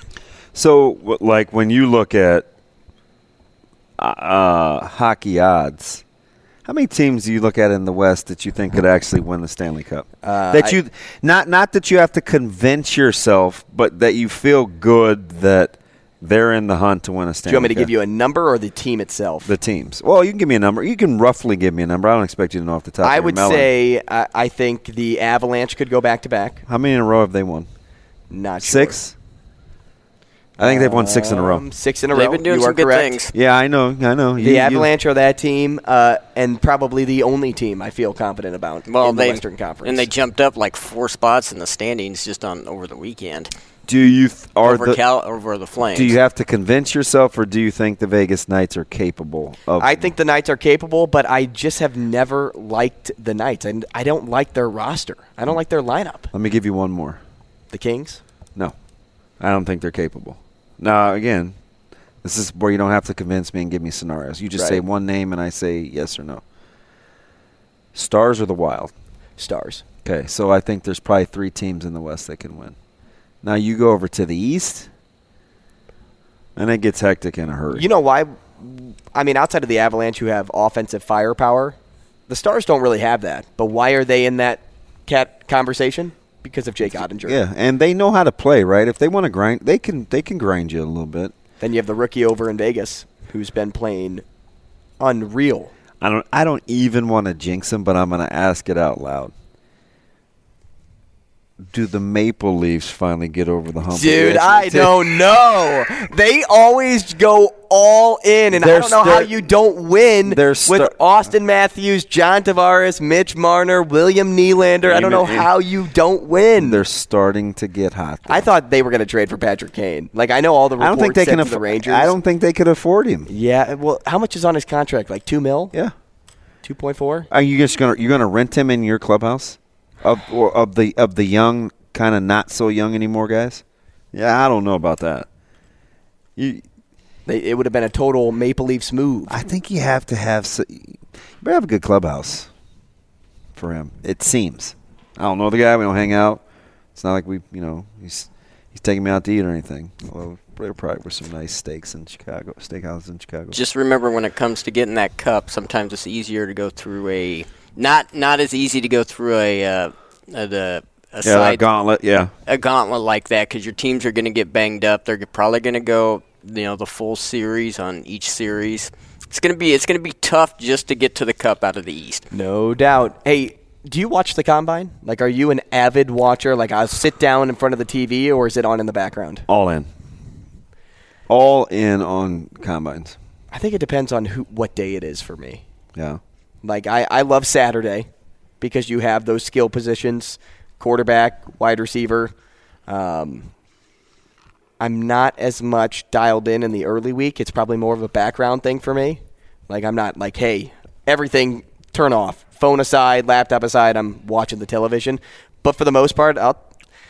It's like easy for me because it's in my library, so I can always go back and watch. And sometimes, you know, I, I always talk about this with people. Like, do you want combines to validate what you see on film, or to have to make people go back and watch the film? And I think you always want it to validate the tape. So, um, that's kind of what I sometimes like to go back and and and and look for. And heck, I was paying attention a couple weeks ago when was it Chuck Smith and a couple guys who who had the HBCU combines a couple weeks ago that I was paying Oh, attention to, and so I I like that stuff. I'm not like a an underwear Olympics workout like have it be linear kind of guy, but I do think you know I I, I do Practice like facility for the Saints. yeah, I do like to see if, um, you know, athleticism meets production. So I always like to. and have that's kind of library. the the conversation surrounding Trey Palmer. Is yeah, he's athletic, he's fast, but the biggest knock scouts have given him are can he catch the football in a contested environment? So you know what else is interesting? I kind of heard this late, especially a couple weeks ago. People wonder now. This is backwards. Is he as fast in real life as what it's what the rumors are, and how he plays on tape? Because I, you know, at the at the Senior Bowl, like there were days that people thought he lacked explosiveness, and I was like, if he's doing it on tape, that should be what matters. So it just I guess it depends on now he does he has had a case of it's not the dropsies, but consistency in terms of catching the football have been a little bit of a thing. And I think even Nebraska fans would say that. Let's just say speed. I don't think is a factor. I know people have you. questioned it, but this is a guy that thinks he's going to run a Who low did- four three four two at the so combine. who was the guy that Nebraska fans took to f- task on Twitter that was reporting from the Senior Bowl? And he clapped back Oh, at Nebraska yeah. fans about. It And wasn't he a had- huge and- and- rider. and he got into trying to explain why he felt that way. Over like what he felt like the hype was surrounding versus what he's actually seeing, not the fact that he wasn't. And it's because Gosh, all, and all Nebraska Nebraska fans, fans, got were clips of Trey Palmer's best stuff, and he's like, "I've been sitting here all day, and I've been, I have a larger sample size to go off of, of why I said this." So- and so I thought that that kind of became a thing, which is why, like, oh, let's see what happens when he goes against Riley Right. Moss and guys like that, who I still think Moss is going to go inside of two rounds. We're gonna talk wide receiving room tomorrow on the show. Three for sure. Matt Rhule signees from his 2018 recruiting class posted the fastest 40 yard dash times, and wide receivers were a part of that room. So uh, if you stick around and develop, you can be a pretty good you. Sunday guy. Uh, coming up next, two for you.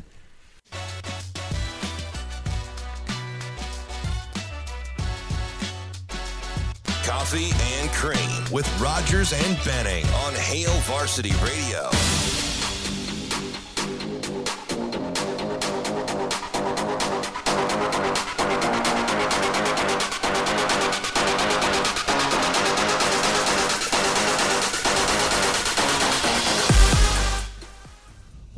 Welcome back to the show, 888-638-4876. If you'd like to get involved, it's Coffee and Cream in the Morning on Hail Varsity Radio powered by Currency. And now it's time to hear from you. We want to give you a chance to take home some gift cards courtesy of Hail Varsity Club. We do it every Wednesday. Normally it's to close the show. It's two for you. One of DB's favorite games, one of Shaner's favorite games. Um, well, maybe not Shane's. He struggles with this. Is That's one of this, my is favorite this the game where I have to write stuff down?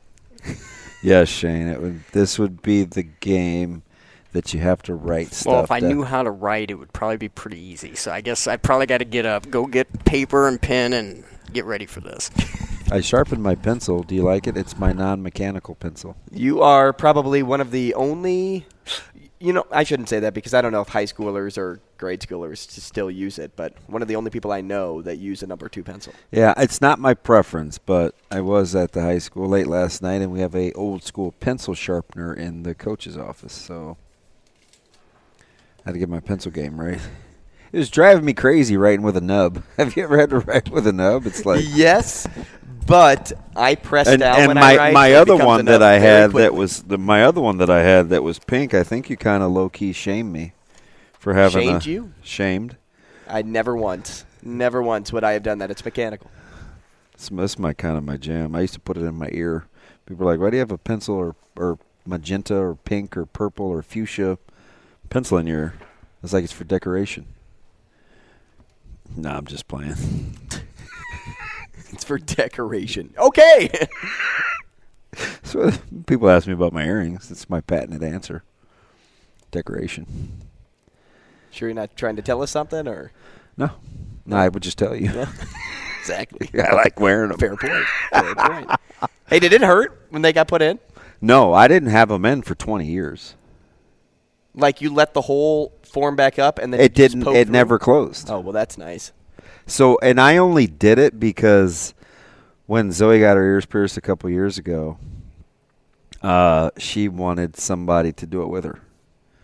And so I said, "Oh, look, Daddy, I'll put these in." And before you know it, she had earrings because we waited a little too long before we got them for her. So then she was terrified. You either go super early or you wait till they're old enough to know better. We were like in the middle at two. Wow, that's early. No, it's late. You want to do it early before they know any better. She's just cognizant enough You of what's going on to is is late. I, far be it from me to be the expert, but I think most people would think two, two and a half is late for girls. Maybe. I know my sisters never got their ears pierced until they were in high school. Ah, Maybe- maybe it WW, was- Maybe it WWBD. was early grade. I know they were in grade school. Barry probably wasn't having it, Uh, yeah. right? I mean, my my my oldest sister got a, got a ring in the in the tummy. yeah. and, How'd Barry feel about that? Well, he, let's just say he's like, "Ah, I wouldn't have done that. no, she has since uh, had that removed. I think that's closed up. I don't know. Talking rings, piercings, and everything else here on the show this morning. Oh shoot, Shane, play the music. Uh, well, let's talk about somebody first before we play the music. Okay. Who do we need to talk about before we play this game? Trent. Nope. Well, Trenton, maybe he maybe he'll call in. I was thinking Dingman's Collision Center. Oh yeah, my my faves. Yeah, Dingman's collision. Center. I wonder if Darcy's back from vacation. She could see that the cars are piling up on the 120th Street location because uh, apparently the ice and the snow got some folks uh, the last couple of weeks. So if that's you, make sure you stop into Dingman's Collision Center. So good at what they do. My favorite was actually actually you know kind of talked me down off the ledge from being there after my free oil change. that ended up being worth two tires. So they can do that for you. It's not just a DB thing. Um, they are good to you. Again, four great locations. The main locale where they'll do everything is on 120th and Maple, so make sure you stop on by. Don't let the cars out front discourage you. Um, sometimes they're waiting on parts, so you never know. Like if it's that's work that they've got to do right now, just stop in and ask the questions. And locally owned and operated over 25 years. That's a quarter of a century. When you do it that long, you're obviously pretty good and well trusted like at, that. at what you do. It's Dingman's. Hey, you know the bosses are probably going to be happy that nobody called in because we aren't going to give away money. Yeah, but I want to give away money today, so give us a call eight eight eight six three eight I four want somebody to win just so they can have the the tie the PB and J wings. so that they can tell you how it is. Well, I, I felt like we had an educational moment with the wings yesterday. Did I change your world? I changed Shane's world. Uh, Going well, from breaded to non-breaded. you did a while back because I've had the breaded before, but not until you told me about it. Probably. Did you get them with no sauce? Yeah, sauce on the side. Shane called it a game changer. It is a game changer. It's It traps in the heat. You pull it apart, and it's almost it's almost a little fried chicken like. Yeah, and it, they use their own. You dip breading. it in the batter. They use their own homemade recipe. You spoke it into existence. Let's go to line one. Trent on the show with It's us. It's been a couple of weeks. Trent, what are you making a lot of money? Like, where have you been? Trent, where have you been, man? It's like, look at man. Where have I been? I'm, li- I'm Working. tools Working. to doctors, man. Like, I'm, I'm busy. Trent, do you remember when I'm we interrupted your day when you were saving a life because Shane called the wrong number? Yeah, that's good. Good time. Man, you ready to play? Yeah, let's do it. Let's Yeah, make some yeah, money. let's do it. Pick two people. I'm on. I'm gonna stick with uh, Andrew and DB. Let's Yeah, go. Good, good call. Good call. Okay, Good DB, you ready to go? Shut up, Shane. I will do that. DB, I'm ready. something that comes in pairs. Okay. Someone you'd see at Disney World. Okay. A common Lenten promise or something that people would give up. Like a common thing. Okay. and a board game. If we don't go four for four, it's your fault. I'm just gonna go. Oh, oh no! Oh no! I'm just telling You you. fault I'm. I'm just telling you. Trent, how you feeling? I, I like these. Yeah, it's it's, it's good know. good All right, questions. Trent. All we need is two, and then we can worry about doubling down uh, here in a few. DB, you ready? I'm ready. Something that comes in pairs. Three, two, one. Shoes. Socks. It's close. Socks. I would take either. Yeah. Got. get- I mean, I, I would take either. Shucks. Um, now, okay. I gotta, now I gotta go three for four. Someone you'd see at Disney World. Three, two, one. Mickey, Mouse. All right, Shane, that's a ding. That's for your favorite, Darcy. Can I get a ding? All right, we can't get a ding. Shane's not paying There attention. it Thank is. you, Shane. Hey, a Lenten promise or something common to give up for Lent. Three, two, one. Sweets. All right, Trent, you have that ten dollar gift Hey. card. Double or nothing for twenty dollars. Yes or no? I, is this a question? Double down. Let's go. All right, DB, you ready? I'm ready. A board game. Three, two, one. Monopoly. Let's go. Let's go. Bang! Twenty dollars to you. Trent will have the gift card at the hostess stand up front whenever you want to come by. He's and, uh, pick it constantly up. eating for free. So you realize that's seven out of the last eight that you and I have gotten because we went four for four last That is week. true. That is true. And that first question, 50-50. Yeah, that was tough. I mean, as long as Trent gets to eat for free. Twenty bucks. That's like Yeah, that was twice. that was a tough one though. I would. I think I would have gone socks, but uh, that Oh, yep, because I had the right answer. He- that a boy, Trent. That he didn't boy. want to hurt my That a feelings. boy. Hey, Trent, thanks for calling, man. We appreciate it. You Thanks guys want to do one more at least I for Shane before it. this thing closes up? Yeah, Sh- Shane, do you want to do one or do you want to get Trent's info? I don't need Trent's info. All right. He's, he's right. on speed dial. How that. about you and Shane play this next one? Can I can I tell you what I had for my answers on the other one? Yeah, yeah, Shane, tell us. Well, I had a pair of ears. Pardon? Okay. Oh my God! I had Mickey. Okay. I had meat. Isn't that the thing that everybody gives up Well, on? no, Lent? you don't give up meat for Lent. You just fast from eating meat on Friday. See, I don't give anything up for Lent. My man I said go dou- I ears. double down, My man said ears. Are we going to bury the lead? I know. and I said the game of life. The game of life. Okay, good thing you didn't play. Let's Things play that this come time, in though, pairs. DB. Ears. Well, All they right. do.